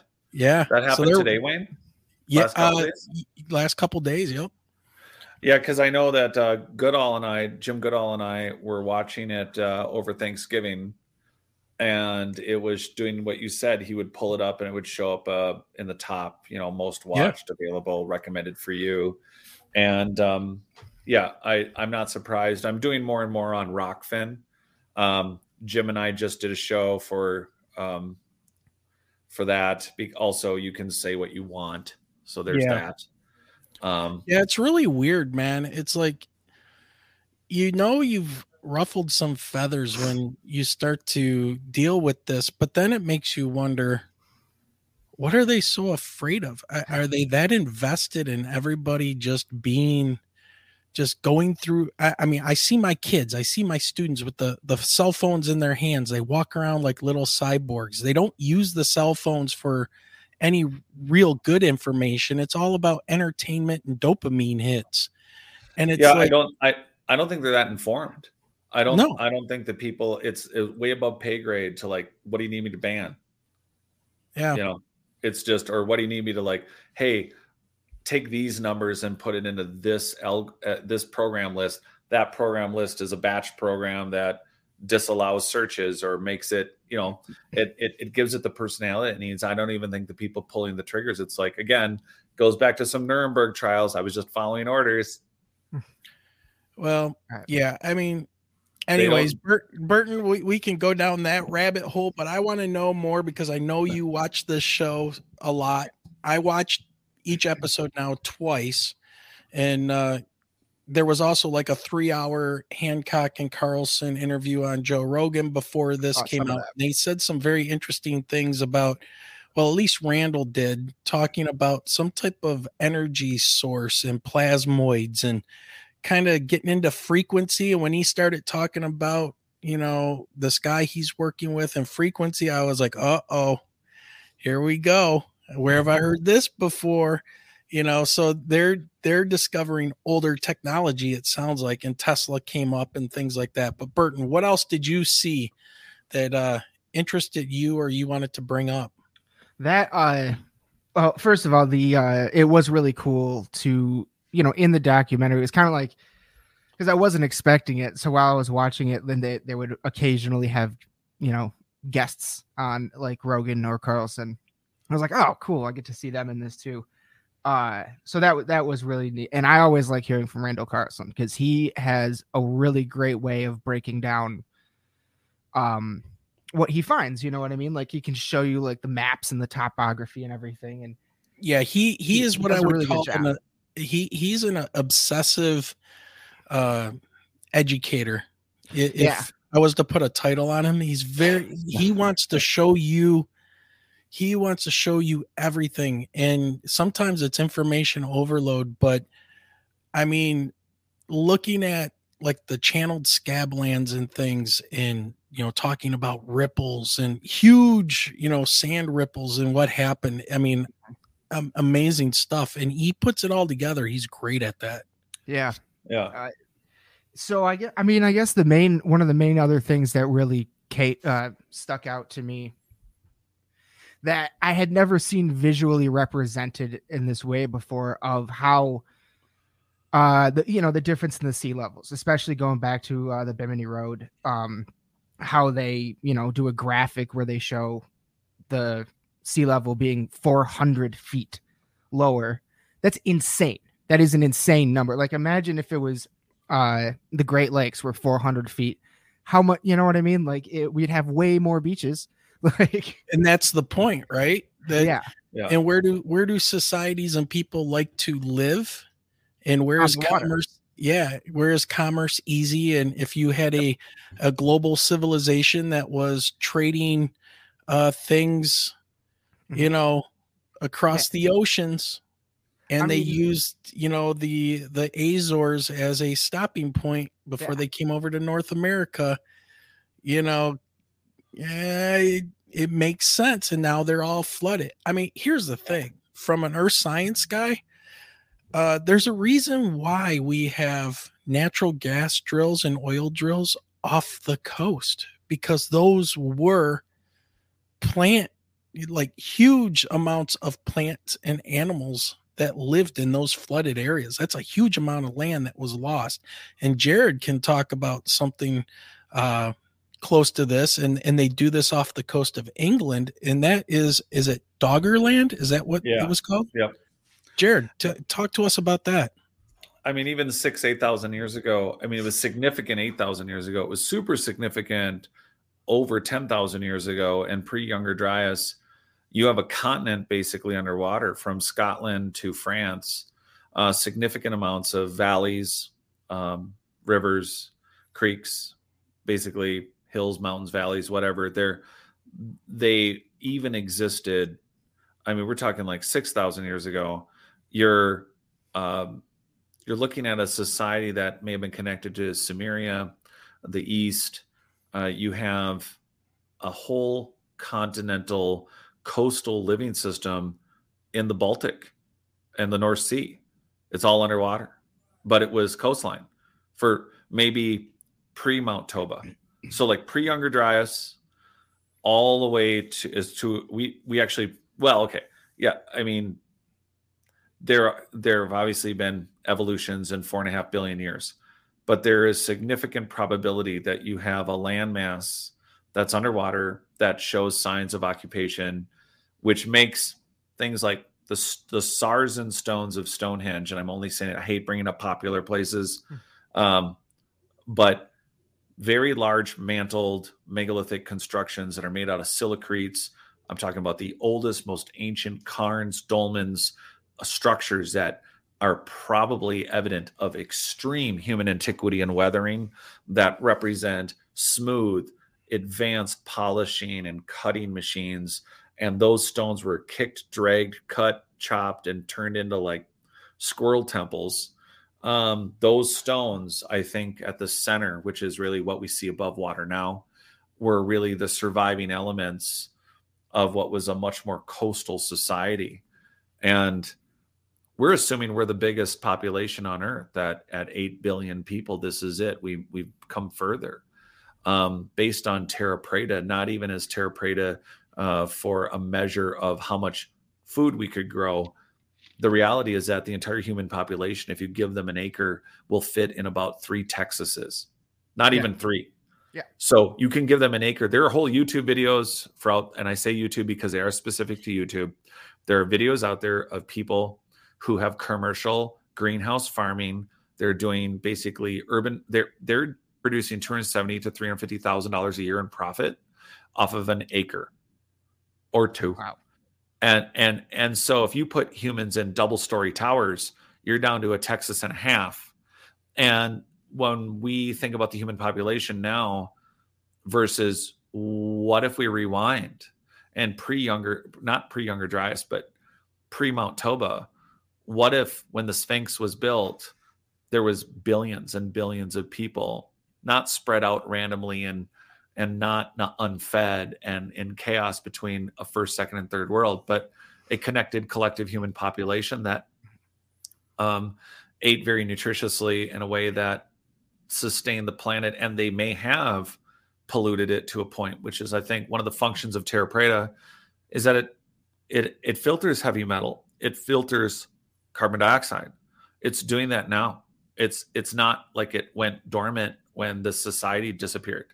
And it's in North Africa. It's in South Africa. I mean, I was there where it was in South Africa near uh, Michael Tellinger and Stone Circle Lodge. And, you know, I was there for a month doing research. And I, I was on the plains where there's hundreds of thousands of kilometers of, of dynastic ruins that nobody talks about that may have something to do with the stuff at Göbekli Tepe. But all of it together represents an advanced society that was clearly like, man, we did something to the air. Well, hey, here's a sustainable growing method and uh, an energy transfer uh, material. It'll blend in with other soils, and then um, you know here we are. Here here we are now with uh, this perspective that oh well, you know we're at eight billion people. We're the biggest we've ever been, and there's a whole rabbit hole for us to die on for an hour so I, I mean, I mean, I know we've only just basically hit hit it a little bit on uh, Terra Preta. Do you think that was the original uh, reason for Terra Preta? Was because we actually had a very large human population, more than we had here, and we needed, or people back then needed a way to grow a lot of food. I I don't think we consume the way that we do now. I think mm. that the I think like the Sumerian kings list and the biblical references of the second oldest name in the Bible is Jared. Uh, Jared lived about three years less than Methuselah. So whenever he says you're as old as Methuselah, I, will take Jared. I mean, Jared only lived three less years, so I almost hit a grand. and, and then you got the Sumerian kings list saying, well, these literally the, the kings list for everyone who doesn't know, it's not one list, it's multiple lists. It's found all over. Um, and on it it says, well, pre-flood, there were eight kings and they ruled for 32,000 years each. And everyone thinks, oh, that's an allegory. You know, they didn't, they didn't really live 32,000, 36,000 years each. That's just not a thing, you know, but it shows that after that, there were many um, kings on the Sumerian list that one ruled for 8,000 years or 5,000 or 6,000. I put the list in my book so you can look at the numbers. And I was always fascinated that what if it had to do with this worldwide global system that could support life differently than we do now. As it shut down or the last of the most nutritious not just nutrition as in food but the energy fields anything that had to do with living around megalithic constructions that had any health benefit still worked in its most dilapidated state to extend life. What if those ages are actually representative of true life events that that that as the final um, energy system shut down, those people eventually lost um, the longevities or the the ages. And so, if you picture a society that didn't have sickness, that didn't eat or consume exactly the way we did, you know, that their mouths were more of an input device and more of a uh, instead of crushing up a 10,000 pounds to make an essential oil to find a tincture or a homeopathic cure, you just literally could be in the presence of the vibrational energy on not only engineered black terra preta, but on other nanostructures and engineered soils that are part of a humming, drumming, uh, functioning planet that is helping tune you and any cells that are out of place, which is Royal Rife's research that got turned into Anthony Holland's research, which got put on a TED talk. And there he is with frequencies and energy destroying leukemia and MRSA and um, and and 60, 70 other bacteria and, and, and viruses. Meanwhile, you can go to England and get an ultra high fun, uh, uh, ultra high frequency uh, treatment for cancer. That's standard practice there. They actually do that. They know about it. They do it. And we only have a few centers that do it here. So I think that society was functioning at a level of um, uh, I know proactive and not dying may have been part of that program, but eating the way we look at it or go, oh, they were dumb and they polluted the planet. I think like everything we find, Terra Preta has multiple purposes: filter air, filter heavy metals, but maybe that's accidental. Then there's grow nutrient dense food, self replicate, have communication and piezoelect, you know, has that has that ability to connect uh, frequencies that are resonating through stone spheres and other technologies that have disintegrated and people and connect the buildings, connect the different structures, connect the different city systems. Um, all of that is gone, but the connections of the soil, I think we have to ask ourselves when you, it's like, I have a question about this new thing I learned. Let's look at the giant pile of evidence how many, not one, how many different things on this giant pile of evidences does this new thing we found match up with? You know, and that includes I found dynastic people stuff in the last six or 10,000 years to younger dryas. I have now found survivor repurposing, readaptation of Göbekli Tepe, of Machu Picchu, of, of, you know, things that the Greeks, the Aztecs, megalithic Japan. They all went the gods built it, the gods built it, the god built. Okay, so checkbox there. Or is it an old megalithic, like don't know how they did it, you know, and certain they figured out the earthquake energy. This whole building has to be at least as old as the Sphinx, and then the Sphinx has to be X much older. And then we have that giant city off the coast of Cuba that's 2,300 feet deep in the water. That's a pyramidal city that may have terra preta that's never been touched by dynastic Mayans, Olmecs, Toltecs growing corn or whatever. And, you know, we're doing sedimentary DNA testing out of water around Doggerland. What happens when we get down 2,300 feet deep and have robots that are pulling up the sedimentary indication that, yeah, yep, yep, there's terra preta here. And now that city was above water at least 50,000 years ago. So, how many other cities off of off of England, Scotland, does that pile of evidence point to not only their antiquity, but does it plug into something you would call, or someone out there, if you guys are listening, would you, would you call it paranormal? Would you call it, uh, oh, that's remote viewing, the military, the CIA, they you learn how to do that. That's a thing. And then, well, is that quantum technology that's been programmed in our DNA?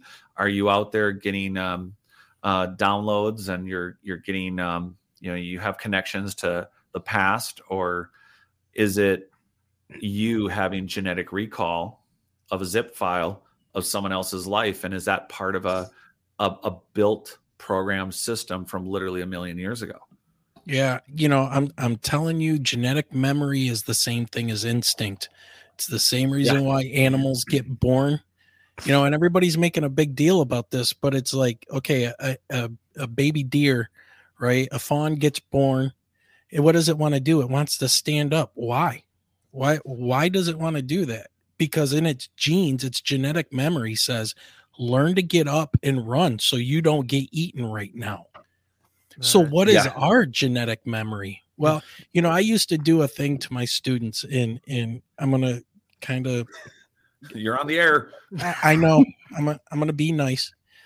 But um it, it's cruel but not the kids kind of liked it once uh you know they i explained to them what i was doing but i was talking to them about this same kind of idea uh, last year after we came back from covid and I was like, yeah, you know, look at this area. Does it look like it was flooded or not? You know, we were looking at topographic maps of the US and and we got into genetic memory and I was telling them about, you know, instinct and stuff like that. And they're all looking at the maps. I got them distracted and I took a very large plastic snake and I threw it up and over them so it would land right in front of them. And about 70% of them jumped and ran and about 30% of them stood there and looked at it. I, I, did a little experiment and I said, Why did you run? Well, I thought it was a snake. I was scared. Why? And why did 30% of you stand there and look at it and go, Oh, that's not real? Hmm.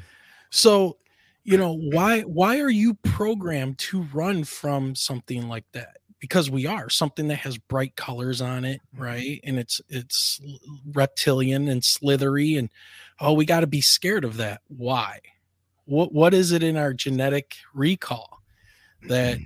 that is you know your instinct that is telling you run right yeah. and you know it, it, it wasn't you know the best kind of psychological experiment and stuff I could do, but it, it's kind of true. It's like why why do we do this stuff? And and, and to your point about Terra Preta, um, a criticism I have of this show is that Graham talks about it for about 30 seconds and says it's you know in the Amazon when it's yeah. found all over.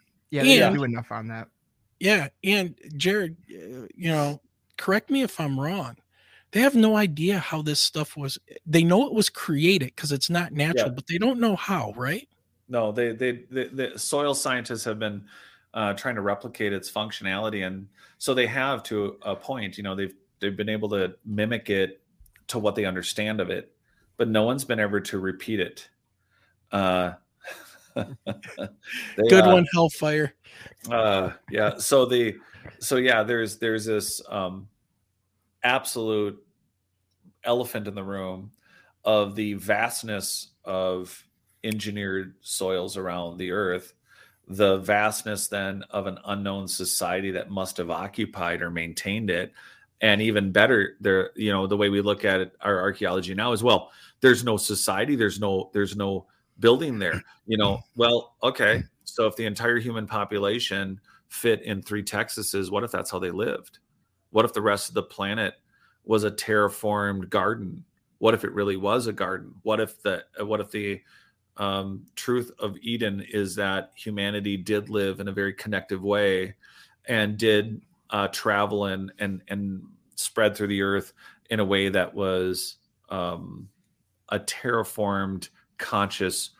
Um, we, we it's difficult because I'm jumping between new ideas of when I say nature, I'm talking about biotechnology we don't understand, not a matrix, actual terraformed creativity in systems that plugged in to, uh, you know, a society that may not have physically been everywhere, but they they needed the soil, they needed the connections, like laying an intercontinental cable.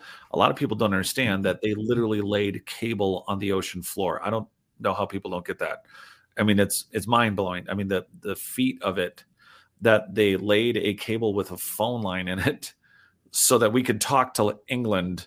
Um, yep, one hundred percent. It's so incredible that that's how we connected the planet. Well, how the heck were they doing it back then? And and so the complexities of these undiscussed systems uh, and again, there's a lot of papers on Terra Preta. Well, some will be courageous enough to say, well, it has all these properties. Well, that's quite a mystery. Uh, more will need to be looked into. And they don't want to not get funded so that we can make apple orchards or wheat or corn. And there's biochars that are modern, but you don't end a paper with, uh, you know, an ancient advanced society built the most advanced soil on earth and it seems to have multi functions. You don't say that, but you no. suggest it which some of them have. So that's all an interesting digression. I I I mean everyone I think should be excited about the new series and just if they're interested it's a it's a way again it's just something new that's it, it, it's well done. It's worth watching, but they also can't they can't go at every single uh, idea. Not yet. Um, no, but they're they're going at the uh, you know we'll do that. The uh, I Yeah. think that they're just you know they focused on an event that has historical significance that people still cannot agree on, and ironically, like you said, 150 years of us being advanced. The reality is that a lot of what we said about archaeology has changed. I mean, we were using long metal rods and pounding them in the ground, and when they would hit a hollow spot, they would decide to dig. I mean, archaeology is gross and primitive, and then they're like, "Oh, you got to respect a site." No, you have to not let me dig because if I did, I'd prove you wrong. And it shouldn't be that. It should be here's another pile of truth. Let's get rid of this fog of bullshit and let's go to this level of truth and this level of truth. And and instead of looking at it and being, hey, I contributed to the truth, they look at it and say, you've taken away from my career, you've taken away from what I teach, you've taken away my money pile. And I think it's the wrong way to look at it. I've mentioned this before, but the last thing I'll say on it is uh, Las Vegas had it.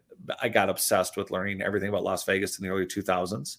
And one of the things that they were afraid of is that if you taught the average person how to gamble, that they would, of course, then steal. And statistically, they would steal too much.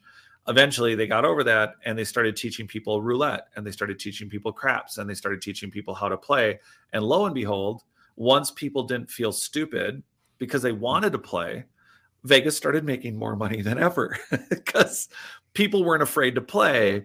And Right. so they end up now, of course, teaching people to play. And I, and I think what's so amazing is that if we take a number of very pre- in quotes allegedly prestigious schools and say okay well th- they're all worth billions of dollars and they don't need any more money and what human being currently unfortunately like that instinct with your snakes doesn't want power or money and so wouldn't it be neat if they started competing by opening franchise uh, harvard's oxford's yale's only uh, who are you well, I'm Yale Camp 36. We had the five year project to un uh, and dig through this one acre in the Amazon. And oh, yeah, we were right next to 187 and 911. And oh, yeah, you guys were the group competing with literally a four year international Olympics on learning about our past, formed by associative structures of institutions that have right now the initial amount of money to handle a scaled project that puts every known archaeological site on a schedule to say we will be at this level of knowledge and this level of clearing and uh, imagine if they had uh, satellite campuses like we have mcdonald's or chipotle's or mcdonald's. And that's what they're not getting. They think they're rich and powerful now and they think it's by controlling a narrative that is so embarrassing and so out of touch and so out of date. We could end murder against each other religious warfare and make people more powerful and rich if that's what they think they want. Granted of course we're going to all develop our consciousness and they're not going to get the power they want because we'll be all reactivated. But i think there's a sweet spot here of these institutions benefiting more that uh, um, that they could actually uh i think benefit just so much by actually instead of going for a four-year degree i mean just basically you never leave college. You you pay or are paid to participate on a lifelong quest of rediscovery where you're self-experimenting you're participating. Like what if the build what if the dig schedule for your site is uh, currently 100 years? And then one of you comes along in five years and turns it into a 50 year schedule and turns it into a 20 year schedule or what if you thought it was a, a, a five year dig that's going to be a 100 year dig? And how do you add and build the support teams the structures the financing the backing the movies the endless documentaries the podcasting that can be done on the collective um, snapshot of humanity i mean you see where i'm going in a That's- nutshell Yeah. Yeah. that'd be wild wouldn't it That would be really crazy. That's a really great idea, actually. And yeah. I, I, wow. I, I would, I, I think we could live to see it, but um, they're really, you know, there's a joke that archaeology changes at the rate of the death of one archaeologist at a time. That's it. And and it's so and and we got all these guys from the flying saucer world, you know, from the 50s, you know, all these people who are like, well, everything good is in, you know, it's uh Greeks, it's Sumerians, Greeks, and Romans in the West, you know, and then there's those silly Asian uh, countries with some history that blah blah blah, they're no big deal. Oh, really?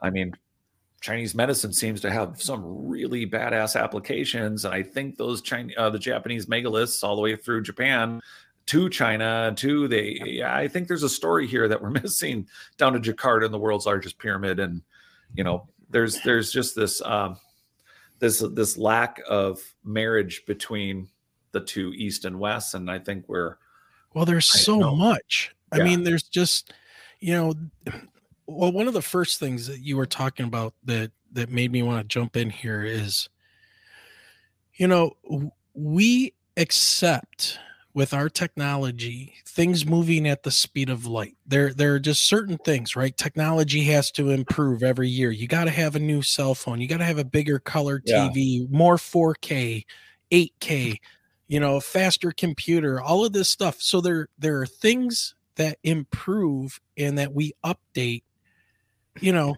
that, that's like, oh yeah, that's great. Yeah. But then when it comes to something like this, like something that is serious about where humans were, what really yeah. happened, it it it's just, you know, uh, everybody's like, no, no, no, no, no, no. We can't we can't talk about that. Are you kidding me? We'll have people walking around this planet thinking that Atlantis was real. Well, well it's so funny, yeah, right. But it's so funny. It's like they w- were there many, many, many. I mean, it might be super like tragic. What if there were hundreds of billions of people on the planet? Can you imagine how awful it would have been if one minute they're there, and then there is this catastrophic volcanic event, or you know something pre Mount Toba, that it was a weapons thing, that it was a um, boy i just it would be it's it's just the level of nightmare that we think we understand. Yeah. Why we why do we run up the ba- you talk about genetic memory why do we run up the dark basement steps faster and faster and faster? You right. Know, yes. what what the hell is that tied to? Why well, the hell did we all want to get out of the basement so fast well, yeah, you know, and uh, just real quick, I want to say welcome to Barry, who's here. Hellfire is still stuck around, which is cool. And he asked a question about using LiDAR technology now. Um, yes. Are you using a lot of that? So, um, Rick Davis has joined us now. So, thanks for joining us, Rick. He brings a very unique perspective. Um, but, you know, my thing is when we look at this evidence, we look all around the world we have the quote unquote over 150 plus creation myths that talk about a flood situation. We have pyramid structures. We have terra preta that's found everywhere. We have huge megalithic sites that are telling us some kind of story. And Jared, I know you're a builder. We talked about this before. And um you know, we were those actually like a foundation of something that was outside of them? You know what we see yeah. is is the foundation right is like the guts. Like everybody talks about the pyramids had the casing stones so it was smooth and it you know they were polished and they would glow in the sunlight at least that's what they think. But what if it was still something else? That is the core to something else. Yeah.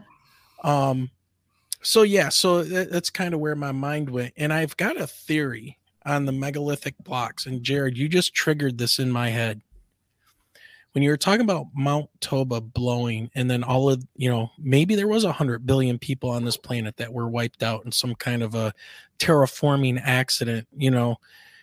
And I'm thinking maybe that's how they made the megalithic blocks. They turned volcanoes into like a foundry and they could form you know instead of the the polygonal uh geopolymer type of situation they were actually using the volcanoes for that i don't know just a thought you know it's interesting it's it's interesting you know it's like again i relate back to that pile of evidence and go okay how how do you shape something and why use this diorite? Why do you use this rose granite? Why use this basalt?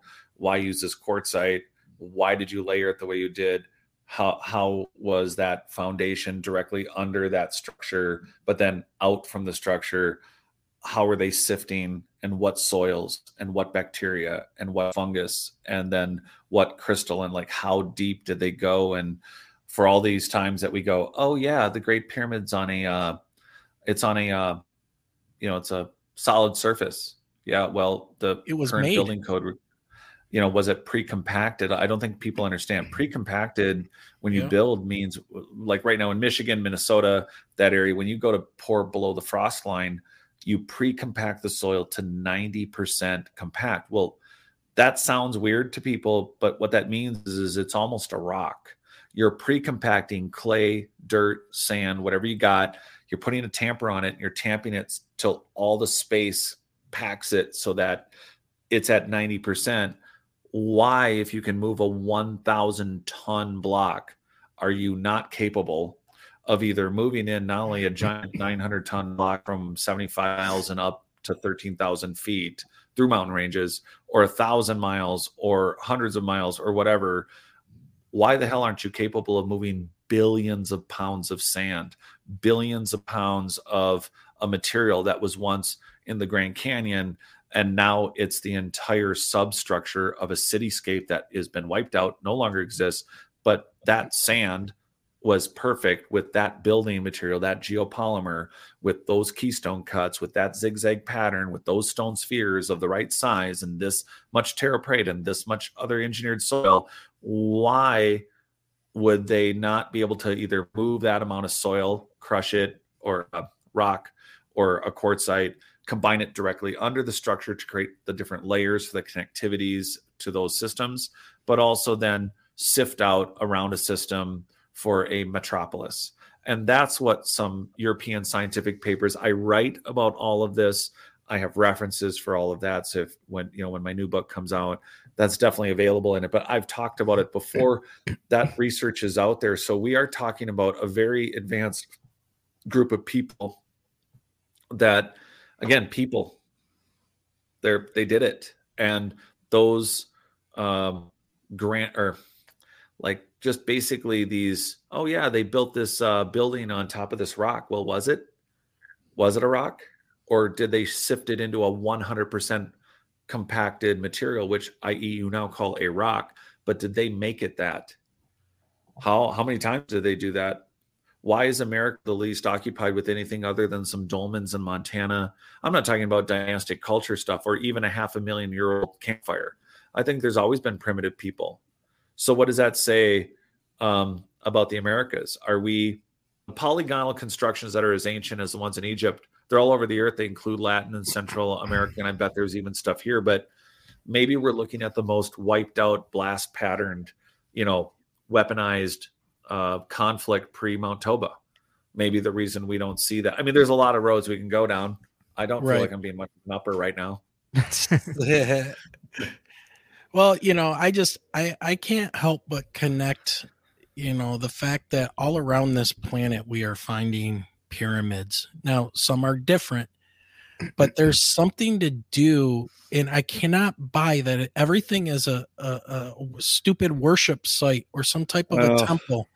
I just I can't buy into that when it's so okay let's say if you're you're true on that if you're telling the truth about that then that means that societies all around the planet that were not talking to each other or connected in any way built pyramids then of various shapes and sizes for the same purpose Everyone right? Was doing it. something right Bert, So- if I ask you right now, will you go jump off a bridge if everyone else is doing it?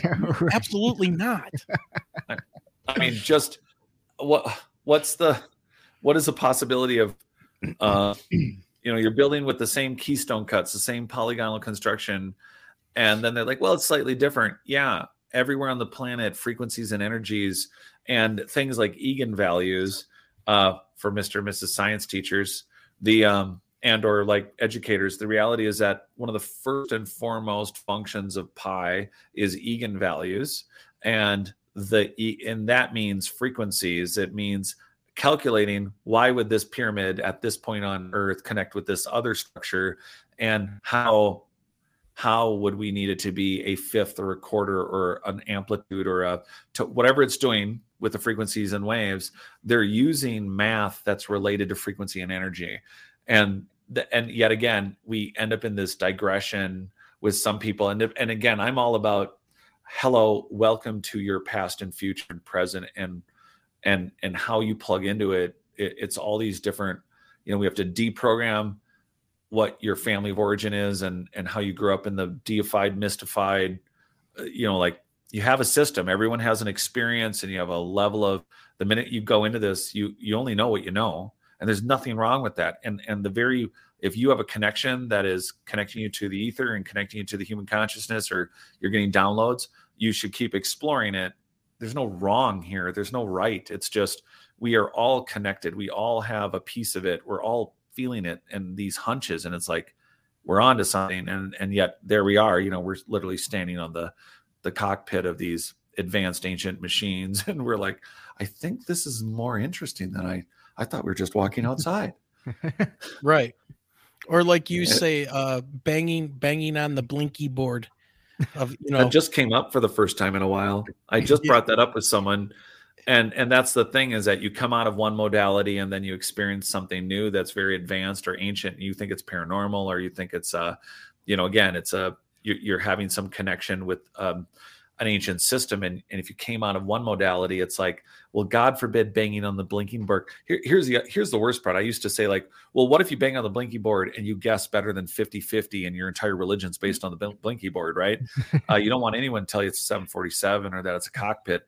But worse I think this is more exemplified in religion is, you know, you're only right 25% of the time and you treat it as if it's a deity or a mystical thing. But the blinky board, you know, by making you only 25% right, you have these incredible human storytellers that will say, well, if you had been better, God would have not punished us. And before you know it, that 25%, like, hey, 25% of the time we get the yellow light or the red light. And, well, well, God's just angry if we get the red light or you know so i don't even think it matters if you bang on the blinky board and you have this uh, modality this experience where you're like well i should have been more meditative. I should have been more connected. I've been eating badly. I'm i'm not working out enough. I'm not meditating enough. I'm not faithful enough. And those aren't i think they're not wrong questions. Those are that's where we're at. I think they're just um they're they're they're your your your your truth in this or your experience of it you're getting true results but they're just paralleling a, a, a completely non-related function of the machine you're just it, it does parallel it it's just not the the facts so and and I, I, don't know. There's no tipping point, I think, for people to jump out of it. It's not like you can't have a faith, a religion, a meditation, and say, well, you know, this is something helping me reach uh, nirvana. I mean, you know, can't really take that away from people. Yeah, but what if um, you're doing that meditation and prayer and stuff on top of a gigantic plot of Terra Preta? Or, you know, right. Or, and there's the thing, there's a question. It's like how much of this deactivated system is still activatable or is can put a draw into where you're at. And which brings us to the point why are there certain areas of the country? Why is there so many weird creative things in Minnesota, Wisconsin, that area? Why are there so many um, social or you know when you think about General Mills, Pillsbury, 3M, um, Lockheed Martin's, uh, even though they built the SR-71 Blackbird, a lot of the control devices came out of Honeywell. But you have modern modern flower, the you know, Medtronic, the first pacemakers. Why are there so many brilliant, weirdly talented, and interesting things that have just come out of Minnesota, and they're sitting on top of a ton of biochar?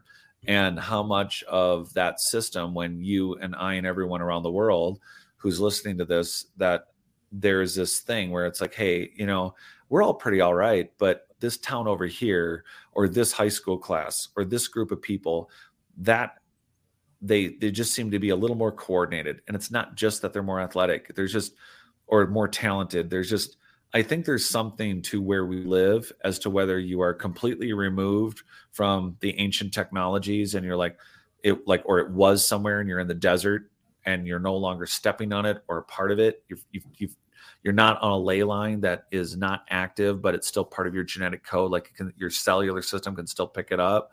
Like, are you still on one of those ancient ley lines? Are you still on something that connects to the Nazca, to the Bolivian, to the India, uh, you know, to the Jordan Nazca lines? Well, those kind of you know bio circuit systems. I mean, there's a lot of layers here, and when you look at it, it's like, are are we navigating this quite unintentionally through our lives and having more success or energy? not just because we're conscious of being in those systems, but we just are lucky enough to have been born or in that area. And I got to wonder just one of the many questions. yeah. well, I think we we had talked about this before, and it was uh you know, where did Elon Musk grow up? Wasn't it South Africa? It's South Africa, yep. And wasn't that area known for the terra preta soil. There's that, a lot of there's a lot of it there. Yeah. Yeah. Yep. And and so how how much of, Hellfire? Uh, I'll get to your question in a minute. Yeah. Yeah. So Hellfire asks, uh, or he says, I think the pyramid is just the tip of the actual structure. Earth is so geographically active, our history is all under the dirt or sand hell hellfire uh, is inside of my head right now. That tripped me out when this popped up because this was a thought i had earlier today while i was watching one of the episodes uh, and it said something like graham said something along the lines of talking about egypt and like before it was all buried under sand. And that thought popped into my head. I was like what if we're just seeing the top of the actual structure? It's it's a crazy thought but like think about how like the tops of castles look you know, pointy and stuff like that, or like a massive great wall. Uh, what if that's what, what if there's more underneath? I don't know. I just it's just really weird when I saw that pop up. I was on the fence about bringing it up. well, you know yeah. that that's uh that's a good point. And you talk about that. I'm sitting here thinking I'm going to ask Jared about ley lines. I'm going to ask Jared about ley lines, about ley lines. And then what did he just bring up? He brings up the you know talking about being activated on, if you're close to a ley line. Yeah. But um, to Hellfire's point in um, talking about underneath the sand, I do know that Ben from Uncharted X, Ben Van Kerkwyk, who I've had on the show before, does awesome in the field research in, on these things. Um, he was talking about there being channels that look like they could be water channels underneath the pyramid. So there's like a functional uh, some type of grooves or something that were underneath stone floors underneath the pyramid. Um, I haven't seen him. I'm a, I've got to go back through his stuff, but obviously this thing, you know, was some type of a resonance machine or or you know what what do we vibrate at? Uh, the Schumann resonance or resonance? Isn't that what it? Yeah, Jared. Yeah. So um, and Jared, we talked about this before, and you want to talk about things under, you know, under the ground. Let me see if I can pull this up. Um, well, I right, can. Oh, here we go. This thing right here. Burton, do you recognize that? It, I mean, it looks like says Grand Gallery. It, yeah, it looks like it's it looks like it's something that's set up like uh like on the left there, uh, mm-hmm. like a hallway and rooms. Like I'll, honestly, it almost kind of looks like a blueprint of like uh uh some of the haunted locations that I've I've researched over the years from the sky. It looks like like maybe a prison or an asylum or something like that. Ah, that's that's interesting that you bring this up, Jared. You know what this is. I do. Maybe look at it this way, Burton. Like um, and and maybe for you guys too, Michelle and Wayne, think of it as a hospital. Hospital. I was also gonna say this is this also reminds me of like from the sky view of uh, I, I live very close to Michigan State University, uh, and, and it look it reminds me of kind of like some of the maps I've seen of MSU before. Yeah, think of it as um, multiple chambers of hyperbolic chambers uh, that you oh. could maybe get in, or maybe after catastrophic human failure, the zip files that make you uh, you know, like what if these are ancient? Uh, basically, these are the remnants of a more advanced hospital. It was my one of my thoughts. Hospital. Yeah. The, Um, this is actually Saqqara. Those Okay. those black squares you see there are those gigantic black granite boxes. Oh. Yes. Oh wow. Yeah. And that's that's the one main gallery that they have excavated and they have found that there's offshoots deeper with those same megalithic bo- you know perfectly cut boxes. Well, so they're 30 to so picture this one, Burton and Michelle. They're um 30 to 60 uh, ton- tons, and they hyperbolically seal. They blew one open with. They want to know what was in it. They blew one open with dynamite. That was a. That's how archaeology got done. Dynamite, and these things are carved out of single stones, and they've been researched by Christopher Dunn. So he wrote the Giza power plant. I don't know. Did you get to interview him, No, guys? not yet. Okay, yet. so I've gotten to meet him personally. I've, I've interviewed him, and he has my book. He asked for my book. It was so fun. He was like, "I'll pay you for it." And I'm like, "Chris, I'll I'll send you the book." yeah, the Giza um, the Giza power Cool. plant. yeah. Mhm. So the whole thing is, you know, there's a very famous internet photo. It's not very hard to find. I mean, it's not easy to. It, it's very easy to find. It's um, uh, you can actually see there is polish. There is a there is an epoxy on the hyperbolic chambers. Uh, well, hyper, you know, they they can seal perfectly. But how did any, how did anyone think about giant box? Somebody cut a lid, cut down, cut out. They cut the lid out of an. I don't know how they did it. It's crazy. But the biggest ones in some of the new areas, which I've talked to a lot of, about a, a lot of people who've been down in here, and, and this will relate back to Ben in a second. But uh, uh, Scotty Allen Roberts, who's written nine books, he's been down there and into the sections where at the time a couple of years ago burton they found a chamber. So okay those black boxes some are 30 to 60 tons but the one one of the ones that they recently found is 120 tons. And Yeah. they get they get bigger. And then there's one in a hallway that you have to walk around when you go looking. And at the time uh, I finally got a chance to what so Jimmy from Bright Insight, uh, Ben from Uncharted X, and uh, a few other people. They're quite famously. There's a lot of videos out there. You Familiar? Have you guys all heard of Yousef Awyan? Yes. No. Okay, okay. So Yousef's family are not only been with archaeologists, but they there's one of the small. By the way, that's one of the mm, that one's not the 120 ton. That one's like the 60 ton, and that's the one that um and it's precision built. Yes. Uh, we're ta- yeah. So Yeah. yeah, yeah. So that thing Burton has. Uh, Christopher Dunn was a machinist and uh, um did airplane parts. Where uh, Christopher Dunn, his whole point when you see Christopher Dunn is not only can you see his reflection because it's so well finished on the interior, uh, you can see him like it's a mirror, and it's thousands of years old. But you can see um, with his uh, measuring uh, instruments, there there's just the planing and the the detail that's been done only a machinist could do to the level there it's it's down to nano flat perfect the technology like we we never digress into this there there when i say there's evidences out there it would take us we've skipped ahead 500 hours of random research for you to start looking at these chambers and these containers and one of my good friends jen deo she uh, was down here and Yousef used to be part of a group now he of course works with the Kemet Institute, which is what I don't know if a lot of people out there know, but Egypt is Kemet. And so the Kemet Institute does a lot of this crazy real research. And Yousef's family, of course, has been involved in touring and, and in archaeology and research for, I don't know, many generations. Um, uh, Muhammad Ibrahim uh, used to they used to be partners, and Muhammad uh, was talking about this this area. These are and we're going to talk about Egypt being underground. So I'm going to answer a couple things. One is um, Scotty's been down in there and seen some of the stuff that you're not supposed to see uh, yet, and then uh, Yousef, of course, does all these tours, and that was a big reference point. There's lots of videos you'll see Yousef in Ben's videos and a lot of others, and Brien Foerster's. Mohammed Ibrahim does the tours, but he also speaks ancient Egyptian and is boots on the ground for doing this research about what's really under Egypt. And my whole life, I heard the same thing everyone did.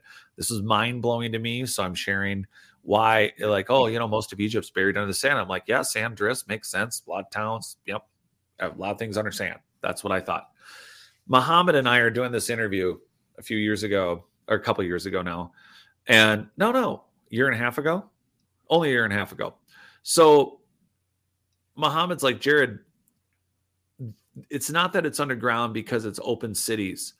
When they say Egypt's underground, 90% of Egypt are very advanced, well lined tunnels and systems that overlap. And like here at Saqqara and the Osirian, there are miles and miles and miles of connected uh, space. And we're not talking primitively, we're talking polygonal, Osirian quality.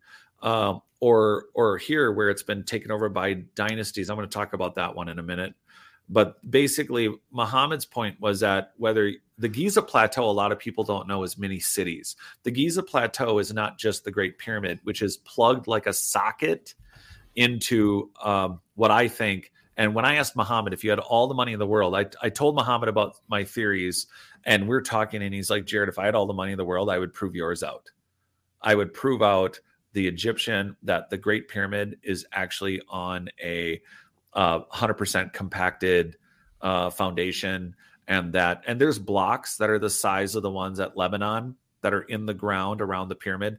So the reality is that this system underground here, these hyperbolic chambers, and the tunnels that connect them are not tunnels. Think of them more like an underground shopping mall that go for miles. And he goes, Jared, most of it's unexplored.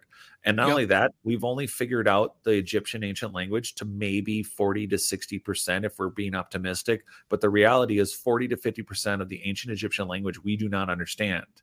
And I think that's because dynastic Egyptians on the oldest, oldest Egyptian ruins, they found them just like the Greeks found. There, they said who built the Temple of Athena. The Greeks said the gods.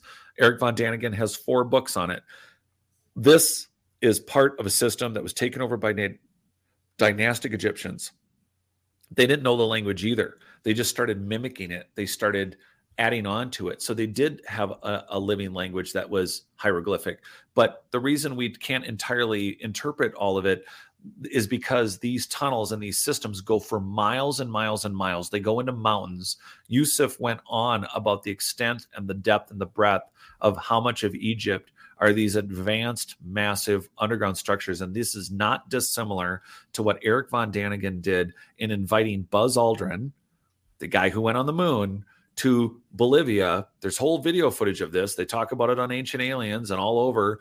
Buzz Aldrin was like, well, there's laser cut, super precise yep. stuff all over the world that shows that a massive human population either in times of trouble or uh, consistently we're ready to function underground. And in the circular motion that Wayne made, there's a black box that you get to walk by as if it was dropped or that it was in place. And Wayne, something that no one ever talks about, and I asked Muhammad about, he'd be a great guest. Um, and I think um, I would be very fascinated to f- now that box is one of those multi-ton 20, 30 ton boxes. Mm-hmm. I'd be very curious what's underneath it. It looks yeah. so wildly out of place too. Oh, you got to see it. I have in. photos in my member area on Not Aliens. Uh, okay. Jen, Jen Deo, the archaeologist, was there. I have photos of that in my member area on Not Aliens of that box. And to me, it's quite interesting because they either dynastically try to like move it or it's been left there pre maybe younger Dryas and in the fall time, like that thing stopped getting moved. And so the question is why? And I think if it was moved dynastically at all, we could find out by lifting it or tilting it. And, yeah, and right now, yeah, there's not a lot of space there. That's big enough for two humans to like a human could walk around either side of it, but there's yeah. no room. There was a theory yeah. about it being floated for everyone who wants to get smart. Yeah, there's like, oh, it was hydrostatically moved, that it was they flooded and they moved it. And it just Um, using Viktor Schauberger's naturalist work uh, with water, one could argue that if they had the right degree of water, if it was at the right temperature, they could actually lift a heavier than uh, what should be lifted object. That it could have been high, you know, it could have been hydrostatically moved, but um, there's no evidence of that though. Well, and even if there was, uh, uh there's evidence of flooding in some of the uh, uh structures, but yeah. there is there is currently miles and miles and miles, not only including the Great Labyrinth that Ben from UnchartedX talks about. There's there there yeah. So the the one in the hallway. Um, this one right here. It's fun to watch people try to walk around it. That one's in a chamber, the one that you have highlighted on the right. Yes. The hall the hallway one. Um, isn't this very, the hallway one? No, no, the one that's in the by your alien symbol. Yeah. That's no, that's in a chamber. Uh, that's oh, the okay. back side of the one that you have on the left. Well, I was going to say they built a floor around it because you were talking about seeing what's underneath it. No, uh, literally, no, yeah, can't. no, not the the floor is there for tourism. If you scroll down on your list, maybe we'll see it, but we might also right. see maybe the wrong thing. I don't know. Um, the uh, the and maybe if you maybe if you try to search for the the one in the hallway, you know, right. Serapeum if you if you but the the serapeum like a lot of the structures in egypt um you know the temple that everybody gets excited about but the alien helicopter and everything else oh yeah. um i have pictures of muhammad on the roof with Jan and and a group and what a lot of people don't know it's so funny they're like oh my gosh there's helicopters uh a ufo and a tank and and oh my gosh the, the, the you know proof of crazy advanced stuff here's the irony something that no one ever talks about. Again, I have photos of this on Not Aliens um, in the member area, but sorry, folks. But right now, well, of course, I could use the support. I'm not going to not say that. But what a lot of people don't know is that entire temple ceiling is a single piece of stone. Yep. A lot of people don't know that. And we're talking like five feet thick. And where the hell did they get it? How the hell did they get it up there? and that temple is not a small temple. And where did they cut that? And how did they do it? And it is not there's no way it's dynastic work. It could be.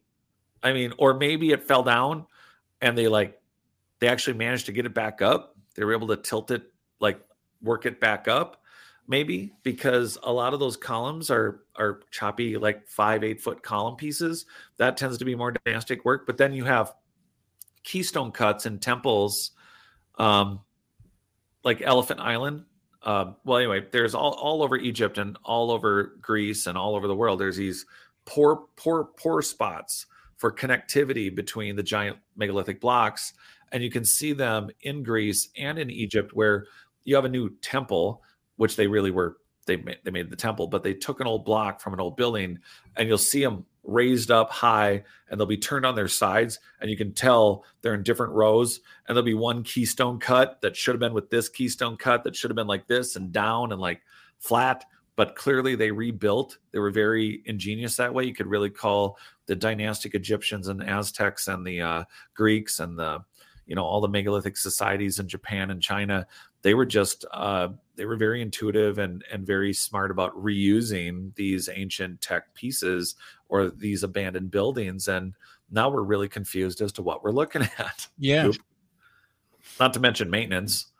I mean repair. What happens when red goes out and yellow comes in? And then when it comes all over i mean where's cleopatra with her version of chip and joanna gaines?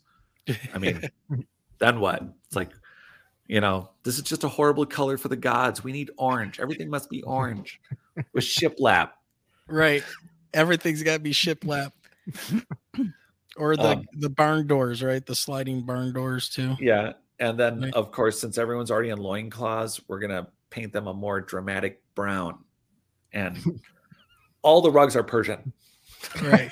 Well, you know, there's no doubt. There's no doubt that that Egypt was built by a higher tech human civilization because you can see how the building and stuff as it gets closer to our date now if you look at the the building of things and the making of things they're they're horrible. They they lost the ability to create like those jars you know out of oh yeah yeah. Okay you want to talk about those Yeah, we could talk about those real quick. Yeah. No, but no, finish the thought. But Bert, well, you know about the jars? They can't. They they couldn't make them anymore. They you know so they they found all those jars. I think it was under the the like forty thousand of jars over. Know, yeah, perfectly made out of granite that they they balance on a fine point at the bottom of the jar um, made out of very hard rock if you go on a scale of what like one to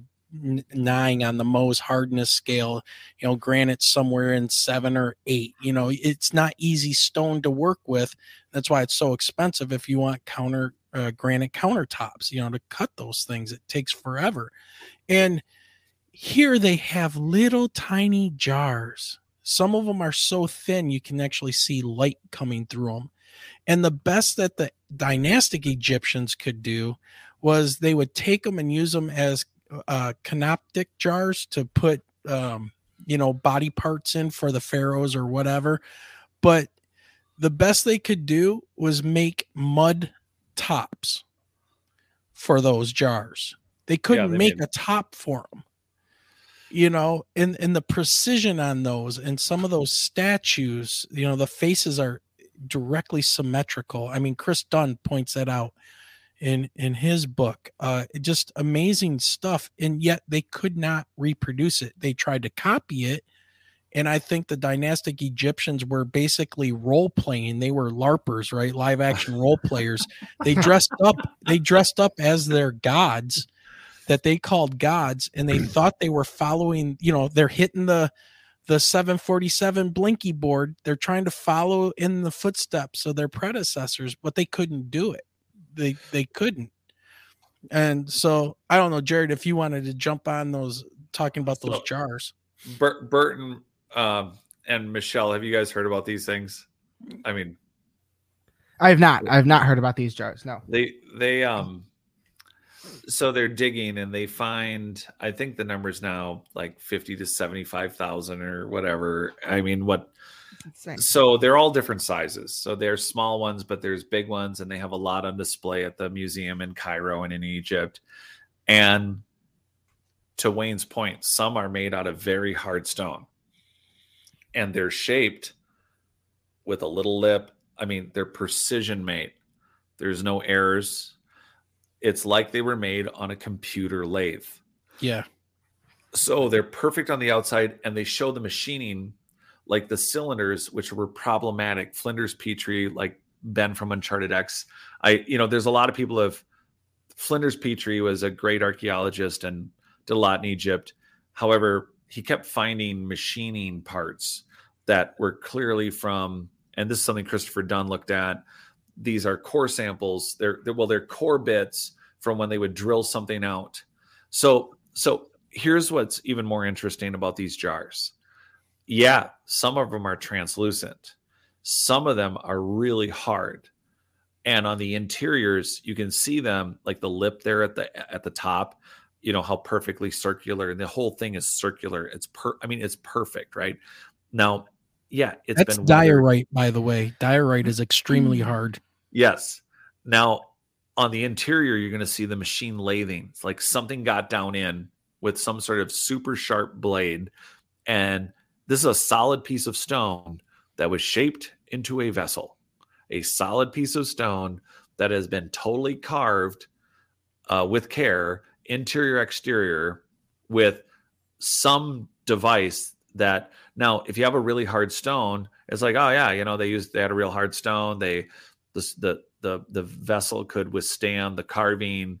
Um, voila, you have a diorite you know, it's like a six or seven on the Mohs scale. You know, you're way up there, almost a diamond. But uh, here's the thing: they didn't just use diorite; they used some of the most. This is okay. So, well, let's get our heads around this. They stuck. You know, think about it. There's some sort of a hook with a blade, and it spins around, and it is chopping up all the stone on the inside to shape it into a vessel and then they got to shape the outside because right now it's just think of it as it in the past it was just a block and then they had to put the holes in it and then they had to polish it and so despite the obvious precision like this is something you go to pier one and buy uh, or world market or whatever yeah. we're sponsored by no one call, go ahead and call us, please. Um, uh, we will be we would be happy to be sponsored all of our shows. Um, but now, whatever it is that was sharp enough to cut, and they can see the spin lines on the interior of these vases, right? Um, now, now imagine some of the most brittle, uh, like shale, um, really, really, really messed up quartzed, quartz filled stones that are soft. Mhm. And if your blade was at all damaged or wasn't functional, many, many thousands of these vessels are made actually of a variety of stones and, and quartzites that should easily bust and break into a billion pieces. They weren't just working with the hardest, they were working with some of like, if you were a manufacturer, you're like, shit, I'm not working with that material. I'm just going to break all of them. So there are other ones of these that are, and, and here's another thing they're taking some of the hardest stones on earth or some of the most brittle and they're machining them perfectly widthwise that you, they are now translucent. And they did it in purpose and they did it with something that could cut that. I mean think on a micro level a micro material level they're skipping one you know billionth of an inch from uh, maybe not a diorite but a shale to a quartz back to a shale and they are evenly producing vessels from the, again the most brittle crappiest material on earth that is and they're turning them into these gorgeous uh, vases and and then the dynastic egyptians were using them but again they put a piece of mud that they baked in the sun or whatever an oven as the lid Yeah. And I they're was just getting ready to people. ask you about that. You know, all the attention to detail and the time involved to make one of these. And I remember us looking into this probably what a year ago. Yeah. So, and the fact that the lids that they uncovered looked like something that a two year old had created, you Yeah, know, with yeah. some, you know, dirt and water. Yeah, Yeah. Jared, I don't know what I was uh what podcast I was listening to not too long ago, but you know, they've been taking these things out of uh the the pyramids now, these vases by the front loader full and dumping them into Egyptian uh landfills. oh my god i don't want to even What? hear that Yep. Yeah, Why? I, Why I they don't. Do they're getting rid of them. that makes me sick if that's really happening Yep. Ugh. Yeah, that's why on earth would they do? That's like burning the Library of Alexandria all over again. Well, you know, Um, there was there were uh, I, I can't remember which pyramids it was, but the floors, the underground areas, and I think if you go to the bent pyramid, you can get inside of it now and and look straight down. It's like a huge black box or uh, one of those, but bigger than the ones before in the center of the bent pyramid. And the Yeah. floor around it was all white calcite, and they busted all of it up and took it up outside. Yeah. Yep. And, and there's there's something about the combination. Yousef Awyan does an experiment with the different types of stone, the granite, the the diorite, and the limestone. And there's um they put like a I don't know five seven hundred thousand volts through it. Uh, the conduct, you know, that there there's definitely machine issues. Um, yeah, and and so there is there is uh, uh, uh yeah, and so like You're just right. following hellfire, Hellfire. here.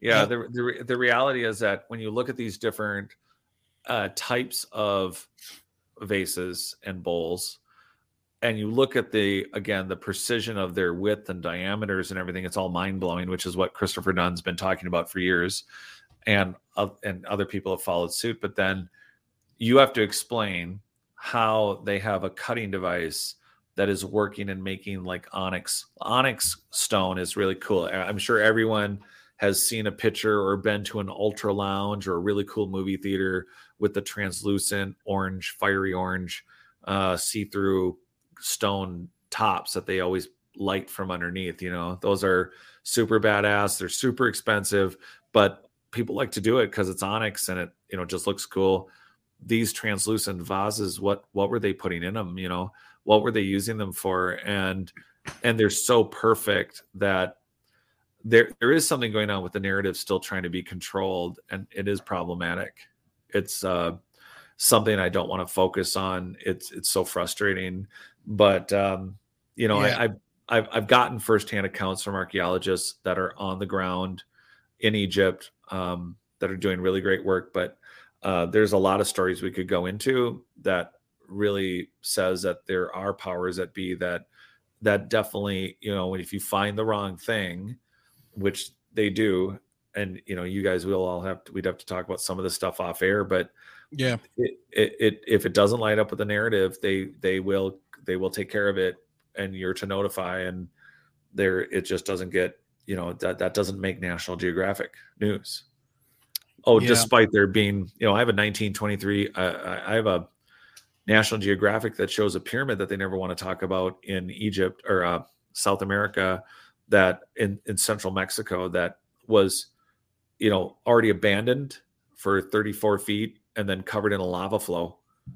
and then then abandoned some more and then the lava flow was covered but they busy they excavated and it couldn't have been a pyramid no less than eight or 12,000 years ago Yeah. you know there's there's so many there's so many things that they just conveniently either now backtrack and you just don't learn about as a young paleoanthropologist or archaeologist in school or you have active work going on where you know what you're supposed to do if you find the wrong thing mummies you know technology or whatever and it's it's really rough to hear you're gonna have to tell can you talk tell us what show you were watching that you saw the I can't remember. okay I, I, I'll go back through my podcast playlist and see what I was listening to because I think I fell asleep during it.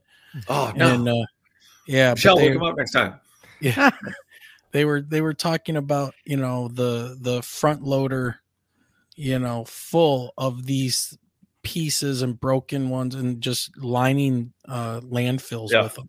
So no that's just No. god it's horrible but it is isn't it oh this, It, it Ah. it's horrible, and if anything, you know, I think that was the pre-dynastic Egyptians kind of flexing and saying, "Hey, look at what we can do." And by the way, we're going to hide all these underneath a pyramid. It's they they're from an a gigantic room, which had human bones and stuff in it too, but thousands and thousands of these jars, and nobody can say how they were made.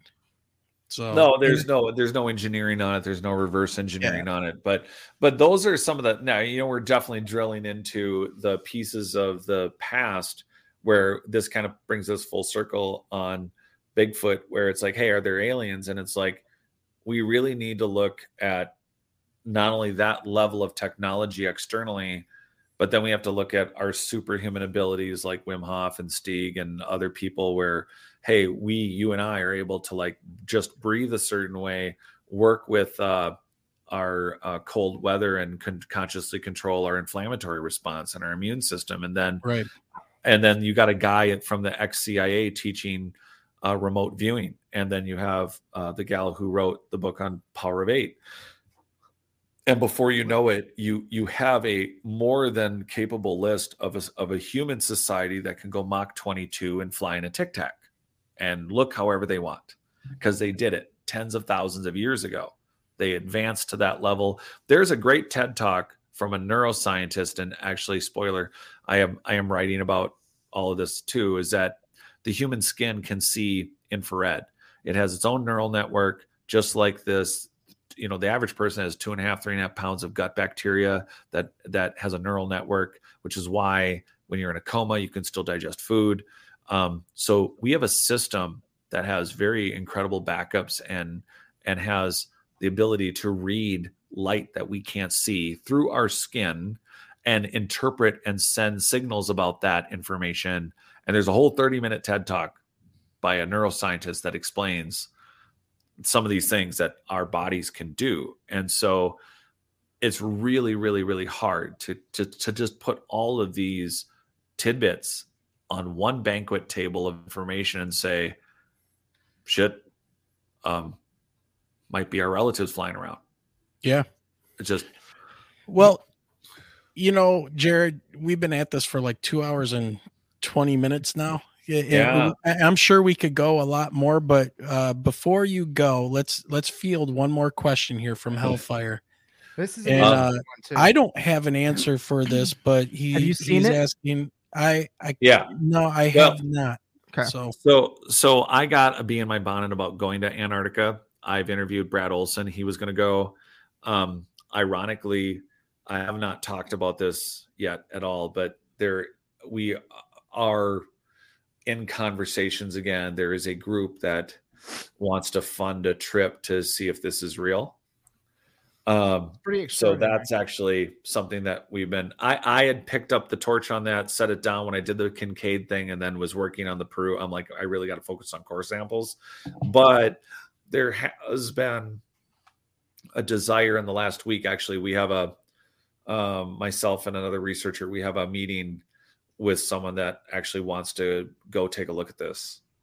And Cool. um, yeah so it's interesting because it looks like a pyramid but you know um it it may not be uh, you know it may not be uh, but who knows because oh no one's looking you know like they know you can see it really high up photo but you know the proof is in the got to go take a look you yeah, know, y- it's like you know, you can't really trust photos much anymore. Just like UFO videos and things like that. I mean, it's. yeah yeah But I don't know, Burton. You had something you wanted to add on that?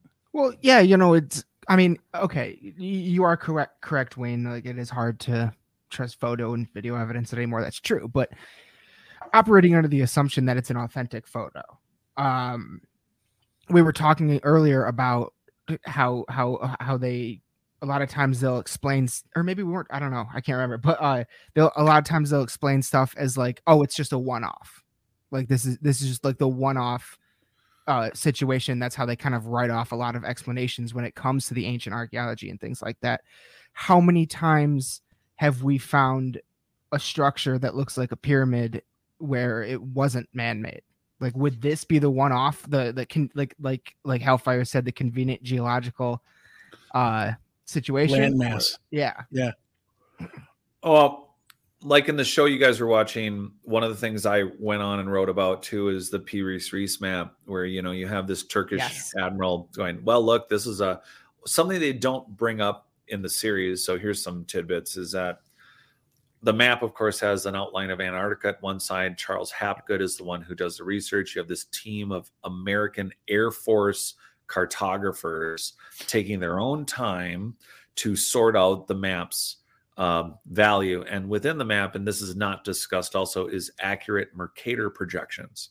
So you have a map that is a list of maps of a bunch of old maps, and the Piri Reis Reis map is not just that map; it's a tear off. Yeah. So this was a Yeah. global map. Yep. So God knows what else was on it. Yep. And why did they just leave that piece? That's for that's for giggles. And then of that of what they found, uh, you know, it's 1536. It will be 40 plus more years before we can even have hypothetical map that will make longitude possible, right? So here we are with a map with accurate longitude, should not exist. An accurate oh outline God. of a coast that's a kilometer under ice, that should not exist without someone flying the coastline or having, you know, like and seeing it. But the Merc- yeah, right. So the Mercator projections rarely get shouted out because nobody wants to nerd, nerd, nerd, nerd, nerd. You know, it's hard to like what longitude? What's that? How long? You know, and you, you know, so that to do to look at all the different personalities of this map and to relate it to, uh, you know, the accuracy of it. Again, it's one more piece of a puzzle, and it's not even the most. Uh, that map's bizarre, but there's even more bizarre maps. Mhm. Um, I have a book that was published by Yale. Um, uh, thank God for academic hubris. Um, for everyone out there, if you have books about history, finds, you name it, the one thing you can rely on professors to shoot themselves in the foot as far as a total story, and they're not even, I think, that coordinated about like trying to hide anything. They're just trying to, anyway. I have this thick map book, ancient map book, and this is from 1964 and they're busy talking about the papacy's uh, conversations with another uh, location in the 1200s about their work going to the Americas in the 1200s. and and that's not even the point of the book. It's about Vineland. It's about uh, these ancient maps, and it's a whole Yale published uh, kind of a not a vanity print, but it's just a a book. Anyone out there, when you find old uh, published works on finds, or even if it has like a sub issue, like uh, for um, you know something like oh was Vineland real? And in this case, I have this entire book dedicated to ancient maps, and here they are casually discussing the times, dates, the people in the 1200s, talking about America and their travel routes and you know Irish monks and stuff, and then you have something like the Piri Reis map not being the only map in the 15 or 1400s that are showing highly advanced math or science. And that that can't be random. It's there's no such thing as a one-off. It's just i it's just everything that we have on uh, in society could be put in a cruise ship and then just tear that cruise ship up put it in 10 tornadoes and scatter it across the planet Yeah. you know, one off, one off, one off, one off until you put it all back together and go, shit, it's a cruise ship and it has Yeah. satellite. You know, Yep. it's, Yeah. All right, guys. everyone this wants to do something been- else.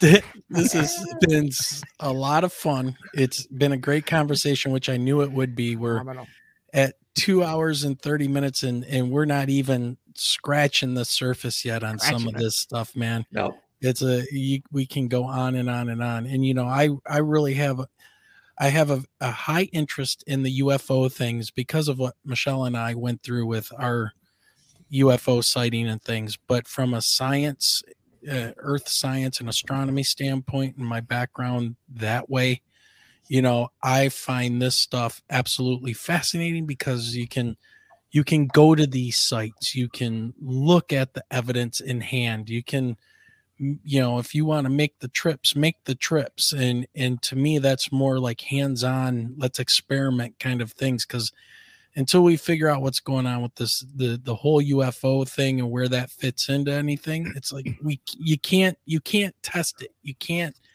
really even talk about it scientifically because we don't have anything um at least that we know of oh thanks ian he says uh great show uh hellfire as well thank you hellfire for sticking around There you go. oh, I got uh, one more. I got one more thing for everyone before they leave. But Yeah, keep- so before you go, people. Before you go jared make sure you you uh tell everybody what's coming up and where you're at and where they can find you Well, look, I'm on notaliens.com. I have not aliens on YouTube, but I only found out on a live show that YouTube started changing everyone's uh, channel name. uh yeah you can like add a handle or something now so What the hell happened and when did that happen? I, uh ha- I got an email about that a couple of weeks ago, but I didn't. I don't know what it is. Yeah, It's- well, it's- so not aliens on YouTube is now not aliens like 1968 or something, but oh geez what? Oh, it's Weird. really annoying. And I I just think that I'm gonna I got one more thing for everyone as far as like keeping looking into everything. And uh but yeah, it's uh, about that hellfire. Um, yeah, so I'm on notaliens.com. I do co-host some shows. Jim Goodall and I do a show every week. We just did our first one on Rokfin. I'm on Rokfin at Not Aliens. Uh, we're going to try to probably move that direction just because we can say what we want. And so we are probably going to do more and more. We'll be on the free side. You don't have to pay for anything, but I do have a pay area on um, Rokfin. But of course, I'm on YouTube still, but I am embedding as my new website comes out. All the videos will be available on nonaliens.com. Uh, there is a member area, so those pictures of Saqqara or the Serapeum and the uh, the Osirion and uh, the Flower of Life is all over the Osirion. That's really a whole nother animal. And uh, Elephant Elephantine Island, uh, I got pictures of that. Ben from UnchartedX talked about that. But for everyone out there, I think you need some inspiration. Thank you, thank you, Scotty. But when you're out there looking, I'm gonna. I'm not even gonna share a screen. I'm just gonna put this up. There we go. Yeah. Scientific method. Step one, blank around. Nope. The, Step F- two, the. FAFO experiment. Yeah, I think for everyone out there, that's what you got to do. yeah. That's You got to mess around and find out. Yeah, and uh, and who better to teach us than Beaker? That's right. That's right. Unless you're one of my students watching this, do not go with that method. Um, literally everything good has come from that. yeah. Awesome. Um, well, Jared, got to say thank you uh, for coming on and uh, great talking to you again. I'm sure we're going to be talking more here in the future. Uh, Yeah. you want to thanks for having get me. that get that book finished up and we'll get you back on and we'll talk more about that. I can't wait to get my hands on it. You know, I've been I've been waiting for you to get this done so I can actually get my hands on a physical copy, man. I You know, want I- it so bad, but I'm not buying an old one. I want the new No, don't. You're gonna get it. It's gonna be in color. Yes. It's gonna have uh, the hard copy is gonna be, I think, cool. Um, it has a great. Oh man, yeah, no, no, no. Everybody wait for the new one. I yes. like it. Oh man. So, anyways, all right. Well, Jared, thanks for joining us, man. I'm gonna Yeah, thanks for having me. go ahead and move you out, and everybody check out his website. Check out the the YouTube. Uh, you know his his show with uh Jim is really good. Jim Goodall, and uh, they sit around and talk and and good times and man, If you want to know how to get to Area 51, Jim knows how, and we talk Yes. about it. Like Yes. legit, if The you want to go to a fence line and actually watch something, uh, we get into the real how to do it. Yeah, the the the first guy uh, in in uh, the public to take a picture of an F one seventeen uh, Um, stealth fighter. So, Yeah, he was with John Lear from Lear Jets. yep, Um, some yeah, great really fun stuff. Friends with Bob Lazar, good Yep. stuff. Yeah. All right, well, J- Jared, I'm gonna move you to the back. It was an absolute uh, honor meeting you, Jared. I just want to say that real Oh. quick. Absolute honor meeting you. I, I love your work, and uh, Oh, I hope we get to talk again soon or sometime again in the future because I still have a bunch of stuff I wanted to go over Well, with you. Well, cool. I can wait in the green room for a minute. I got a couple more minutes if you want. Oh no, it's fine. It's fine. But yeah, Oh, all right. thank you. But thank you so much. Very nice meeting. you. Everybody's got it's Saturday. Let's get our drink on. Yeah. All right, be back with you in a second, Jared. All right, Burton, Yeah, long night. that was that was amazing. That Dude, was absolutely outstanding. These are so much fun, man. tremendous fun. Tremendous Like- fun i cannot thank you enough for for having me on these. Like i there's uh there's not a lot of ways i would have uh ever been had the opportunity to talk to a lot of these people. Like even it's even crazy. We always talk about synchronicities and stuff. Yeah, and uh last time we did this with gemma by the way great episode with her uh the, Oh, the yeah, you guys she's just great. put out um uh, I think I brought up on that episode uh, Edgar Cayce, yes, and then Mm. and then and jared was just talking about like people with abilities and the thing that they say uh that a lot of them have in common is that, it- that they say like everybody can do this. This is not like t- is not a unique thing to me. Every human has this in them.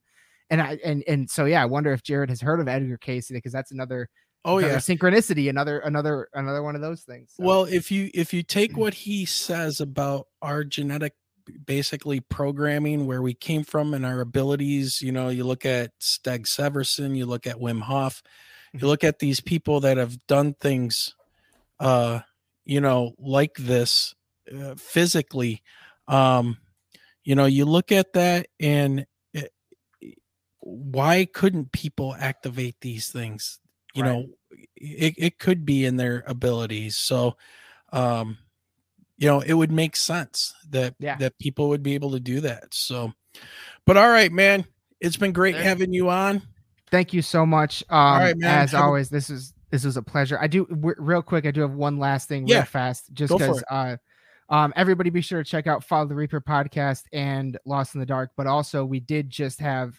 everybody that has checked those things out knows that my favorite cryptid in the world is the dog man and uh we did i, I did want to mention this because we are on uh you know we do a lot of the paranormal stuff um on november 29th the woman that broke the story on Dogman in, initially, uh, Miss Linda Godfrey, who who wrote the book The Beast of Bray Road and all that stuff, she Yep. sadly passed away. Oh yeah Um, and uh, she was someone that I always wanted to, to have a chance to talk to one day. So I just wanted to give uh, you know a rest in power, a shout out, everybody. If you're interested in Dogman stuff, be sure to check out Linda Godfrey's work. She was an amazing, amazing journalist. Yeah. Yep. Good point. All right. Well, Burton, I'm going to send you Thank to the you. back. Thanks a lot, man. We'll talk to you soon. All right, Michelle. What a show, huh? I always love listening to Jared talk. It's why I don't say a whole lot because there's so much to take in. Eh, There's so much to learn. you know, there there's there's a lot there, and uh, it's not for the faint of heart. That's for sure. Because some of the things you might uh, you might um, discover could be very disheartening. You know, to to find out what has your uh, uh, you know fellow man tried to hide from you and things like that. So, all right. Well, just for everybody that's still sticking around and listening, you know, if you want to support the podcast, go to our link tree. You'll find that information in the show notes. There's various ways you can donate. Um, if you want to help fund some of our expeditions, we would like to uh, start getting set up and actually need some funding for the trip coming up in June. Feel free to donate, and any money that you do donate to the podcast goes for that stuff. We don't use it for anything silly in those regards. Um, check out the links in Linktree. Yep, absolutely. And if you want to send us a story and want to talk about a paranormal story or something you you know have and you want to talk to us, email us at mi.ufo.podcast at gmail.com and we'll be happy to tell your story. Or maybe if it's a really good one, we'll send it to Burton too and have him put it on his podcast as well. So with that being said, ladies and gentlemen, boys and girls, and those of all ages. Thank you very much for joining us on this live. It's a long one, but we had a lot of fun. So have a good night. Good night, everyone.